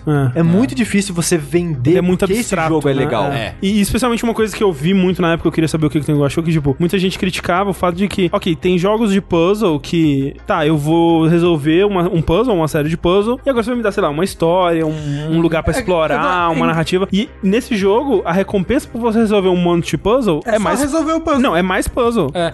Mas eu eu vou contar como foi esse pensinho. A gente começou o jogo. Nossa, que interessante. Segunda sessão. Nossa, que interessante, que legal. Na terceira sessão. A gente acabou de jogar, falou, nossa, a gente não tá indo pra lugar nenhum, né? tipo, não, não sei. Não assim, aconteceu nada, A gente tá né? andando, resolvendo o painel, mas sei lá, a gente tá travado, não encontramos todas as regras ainda. Não sei, tá meio frustrante. Na sessão seguinte, a gente começou a abrir as caixas. Tipo, Ah. abriu a primeira caixa e falei, ok, agora eu entendi. Agora tá da hora, a gente tá vendo coisas acontecendo. Assim. Consequências. Exatamente, mundo, né? exatamente. E aí foi, tipo, aí deslanchou. Sei. Mas a gente teve esse momentinho curto em que a gente pensou, porra, só tem esse tipo de. É só linhas? É, não tem mais é. nenhum tipo de puzzle diferente? Tipo, um Professor Layton, sei lá, sabe? Sim, exato. É só isso? Porra, será? Pô, mas a gente não tá vendo, não tá vendo consequência. E aí, tipo, logo depois, a gente começou a entender que as consequências existiam e tudo bem ser só mais puzzle, mas, tipo, só de ver as caixas abrindo e o laser atirando foi o suficiente pra gente, assim, saca?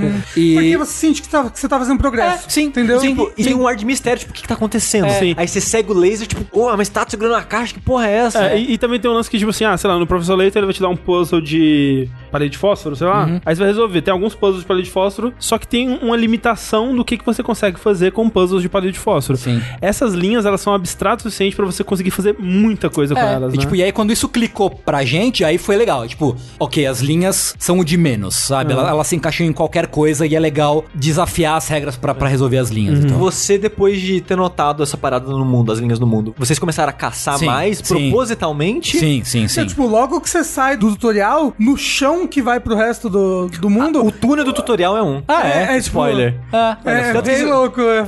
Tem, É. Tipo, desde o começo do jogo já tá ali. É, você não come... sabe. Não, o túnel, ele é um. Você começa em uma linha. Hum, uhum. É, essa é a sacada da parada. E se prepara, que tem muitos. Eu não achei todos e achei uns 120. Pera, não tem 800? Não, linhas no mundo. ah, tá, tá, tá. É, a gente pegou algumas que tem que. Ah, tem que pegar o barco e bem devagarzinho e usando a perspectiva. Contornando pra- a ilha toda. Pra contornar. Puta que pariu. Ah, é, esse de contar na ilha toda é Eu maravilhoso. falhei umas duas vezes, tive que começar de Nossa. novo. Agora, a pergunta é: a- o jogo inteiro você meio que pode fazer ele no seu ritmo, né?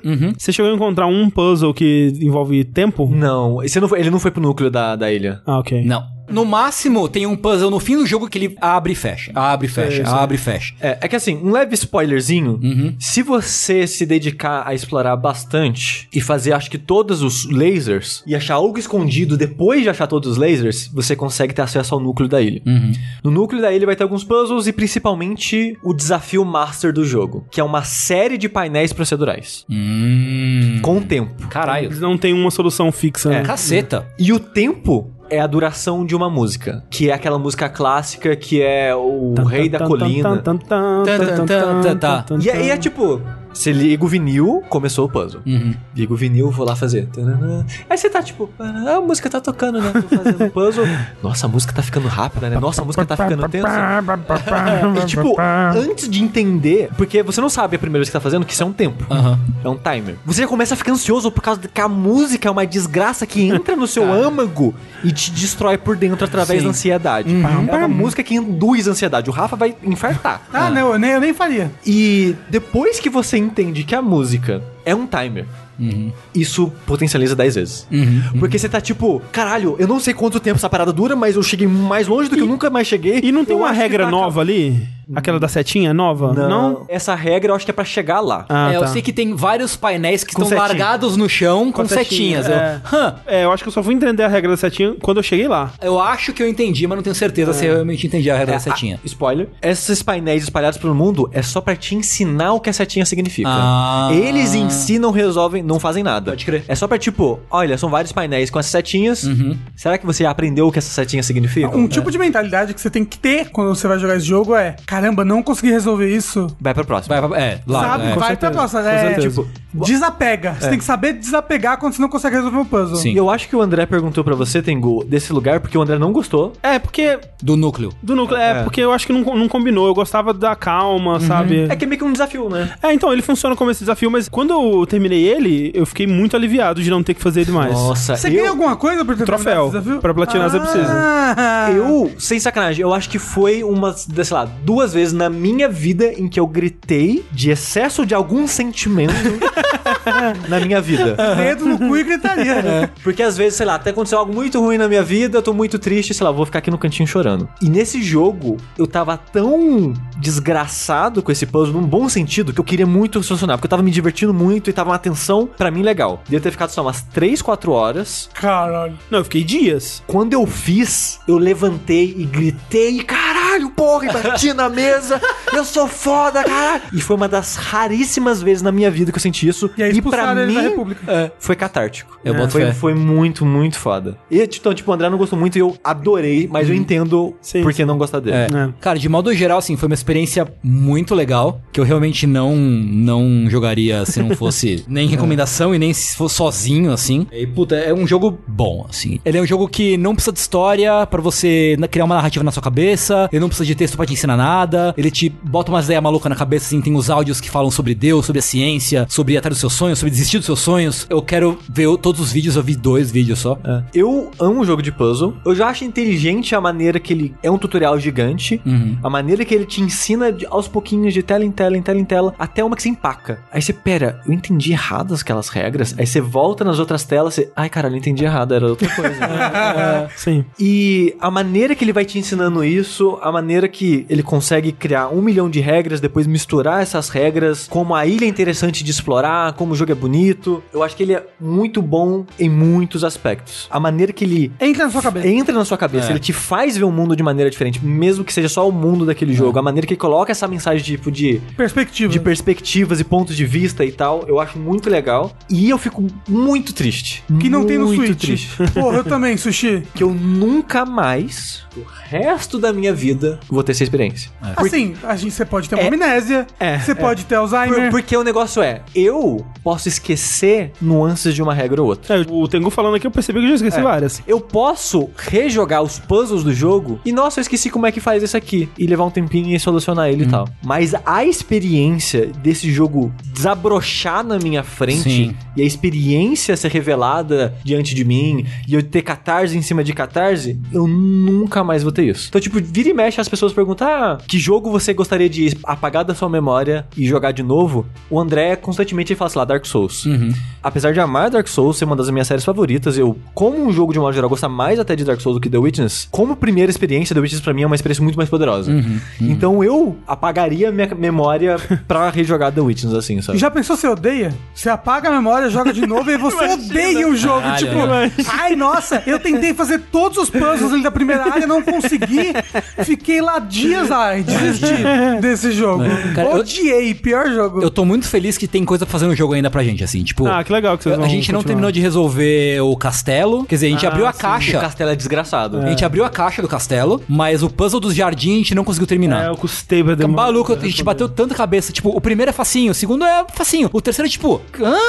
É que muito- regra é Não, essa? é muito legal esse puzzle. Eu lembro que eu fiz com o Bruno. É. Nossa, foi muito divertido. A a Agnes, no geral, ela tá bem feliz? Assim, Ela tá, ela ficou, ela gostou bastante Ah, do jogo que também. Bom. E é muito legal, né, jogar junto, assim, Eu casal. adorei, cara. Puta, foi uma puta experiência, assim, de jogar junto o bagulho. E, assim, dica. Joguem Outer Wilds juntos também, essa é a dica. Se você quer achar mais coisa no jogo, ele tem muita coisa escondida. Uhum. Eu acho, se eu não me engano, toda a área tem puzzles escondidos. Uhum. Não só desses do cenário de preencher e sair a purpurininha e vai pra Aham, algum lugar. Sim. Tem coisas escondidas por espalhado. Por exemplo, eu não vou falar o quê. No jardim que o jogo começa. Uhum. Depois que você vê, é tipo, como que eu nunca percebi essa porra? Lá tem tipo uns 3, 4 puzzles escondidos. Hum, E só vou falar isso pra você. carai, pode crer. E é, tipo, é nóis que pá. e depois que você volta, você, vê, você, você se sente burro, sabe? Eu e, me e- senti constantemente burro jogando esse jogo, assim, de modo geral. e isso tem em várias áreas do jogo. Eu acho isso mágico, porque eu me sinto burro, mas eu sinto, cara, que foda que Sim, o jogo sim. escondeu isso de mim, Total, sabe? total. E aí eu fico feliz que você gostou ao ponto de, pô, eu terminei, mas eu quero continuar vendo mais É, não, coisa dele. Muito obrigado pela recomendação, foi muito bom. É, eu espero que você ache os outros vídeos e principalmente o vídeo secreto que é o final, entre aspas, do jogo. A única coisa que eu não gostei desse jogo é que ele não tem o New Game Plus quando você termina, assim. É. Eu, tipo, tava crente que ia acabar e ia ter New Game Plus. Você podia levar todos os poderes, né, que você adquiriu no New Game normal pro New Game Plus. é, é o pulo duplo, né? É. Eu achei que iria que ia acabar e você ia poder só continuar andando pela ilha normal, assim, mas, tipo, você tem que recomeçar o jogo. Então é tipo, eu dei load num save antes É, e isso é. aí. Ele, ele salva antes de você entrar na porta É. que acaba o jogo. É, então, sim, sim, sim. Pelo menos isso. É. Mas que bom que eu acho que esse foi O um. primeiro com saldo positivo de, De todo todo mundo, né? Impressionante. top. Que Gost- coisa gostei. bonita. Um presságio positivo para Tengu no jogabilidade. Mensagem posi- positivo para tempos melhores. Tempos melhores que virão. É, a patreon.com.br. É, se não, né, não tem Tengu. É, compre camiseta, dá sub no Twitch que agora conta também, enche a gente de beat e... Não, pa- não puta. Beat É puta. de beat. De beat. Eu acho que ninguém confundiria, mas... É, Eu confundi várias vezes. E fica aqui já o chamado para começarem a pensar nos jogos que vão indicar no próximo Jogo Como Eu Jogo, que deve acontecer mais ou menos na mesma época daqui a um ano. Espero que sejamos todos aqui. é, favor. Juntos e felizes, contentes e, mais, e com mais dinheiro. Espero que ninguém morra, espero que ninguém se odeie. Eu Por ia favor. falar isso, espero que ninguém morra, porque, ó, eu sou gordo. Fica aí o... Eu sou duas vezes mais gordo, Rafa. Porra, André, fudeu. Outro dia eu tava com gás, achei que era infarto. É? É, mas depois eu descobri que as pessoas confundem gases com infarto mesmo. É. Que é uma dor perto do coração. É, ó, É. tem dois gordos e uma pessoa que não caga. Eu Que mesmo que aqui você tô sendo uma pontadinha aqui, ó. Inclusive. eu tenho pressão alta. Ah, eu, eu- coleciono pressão alta. Eu tenho pressão baixa. Olha só. Cada um tá- Cada um pode morrer de uma coisa diferente, Ah, né? que lindo. Quem sabe até o próximo a gente, cada um morreu de um jeito. Isso. É. Não. Eu, por não. exemplo, não. como não comi ainda, provavelmente se eu não comer em breve, minha pressão vai embora. É. Maneiro. Então vamos comer, gente. Vamos. Não, vamos comer gente, não, vamos comer franguinho. Chega de Isso. Drakengard. Haha!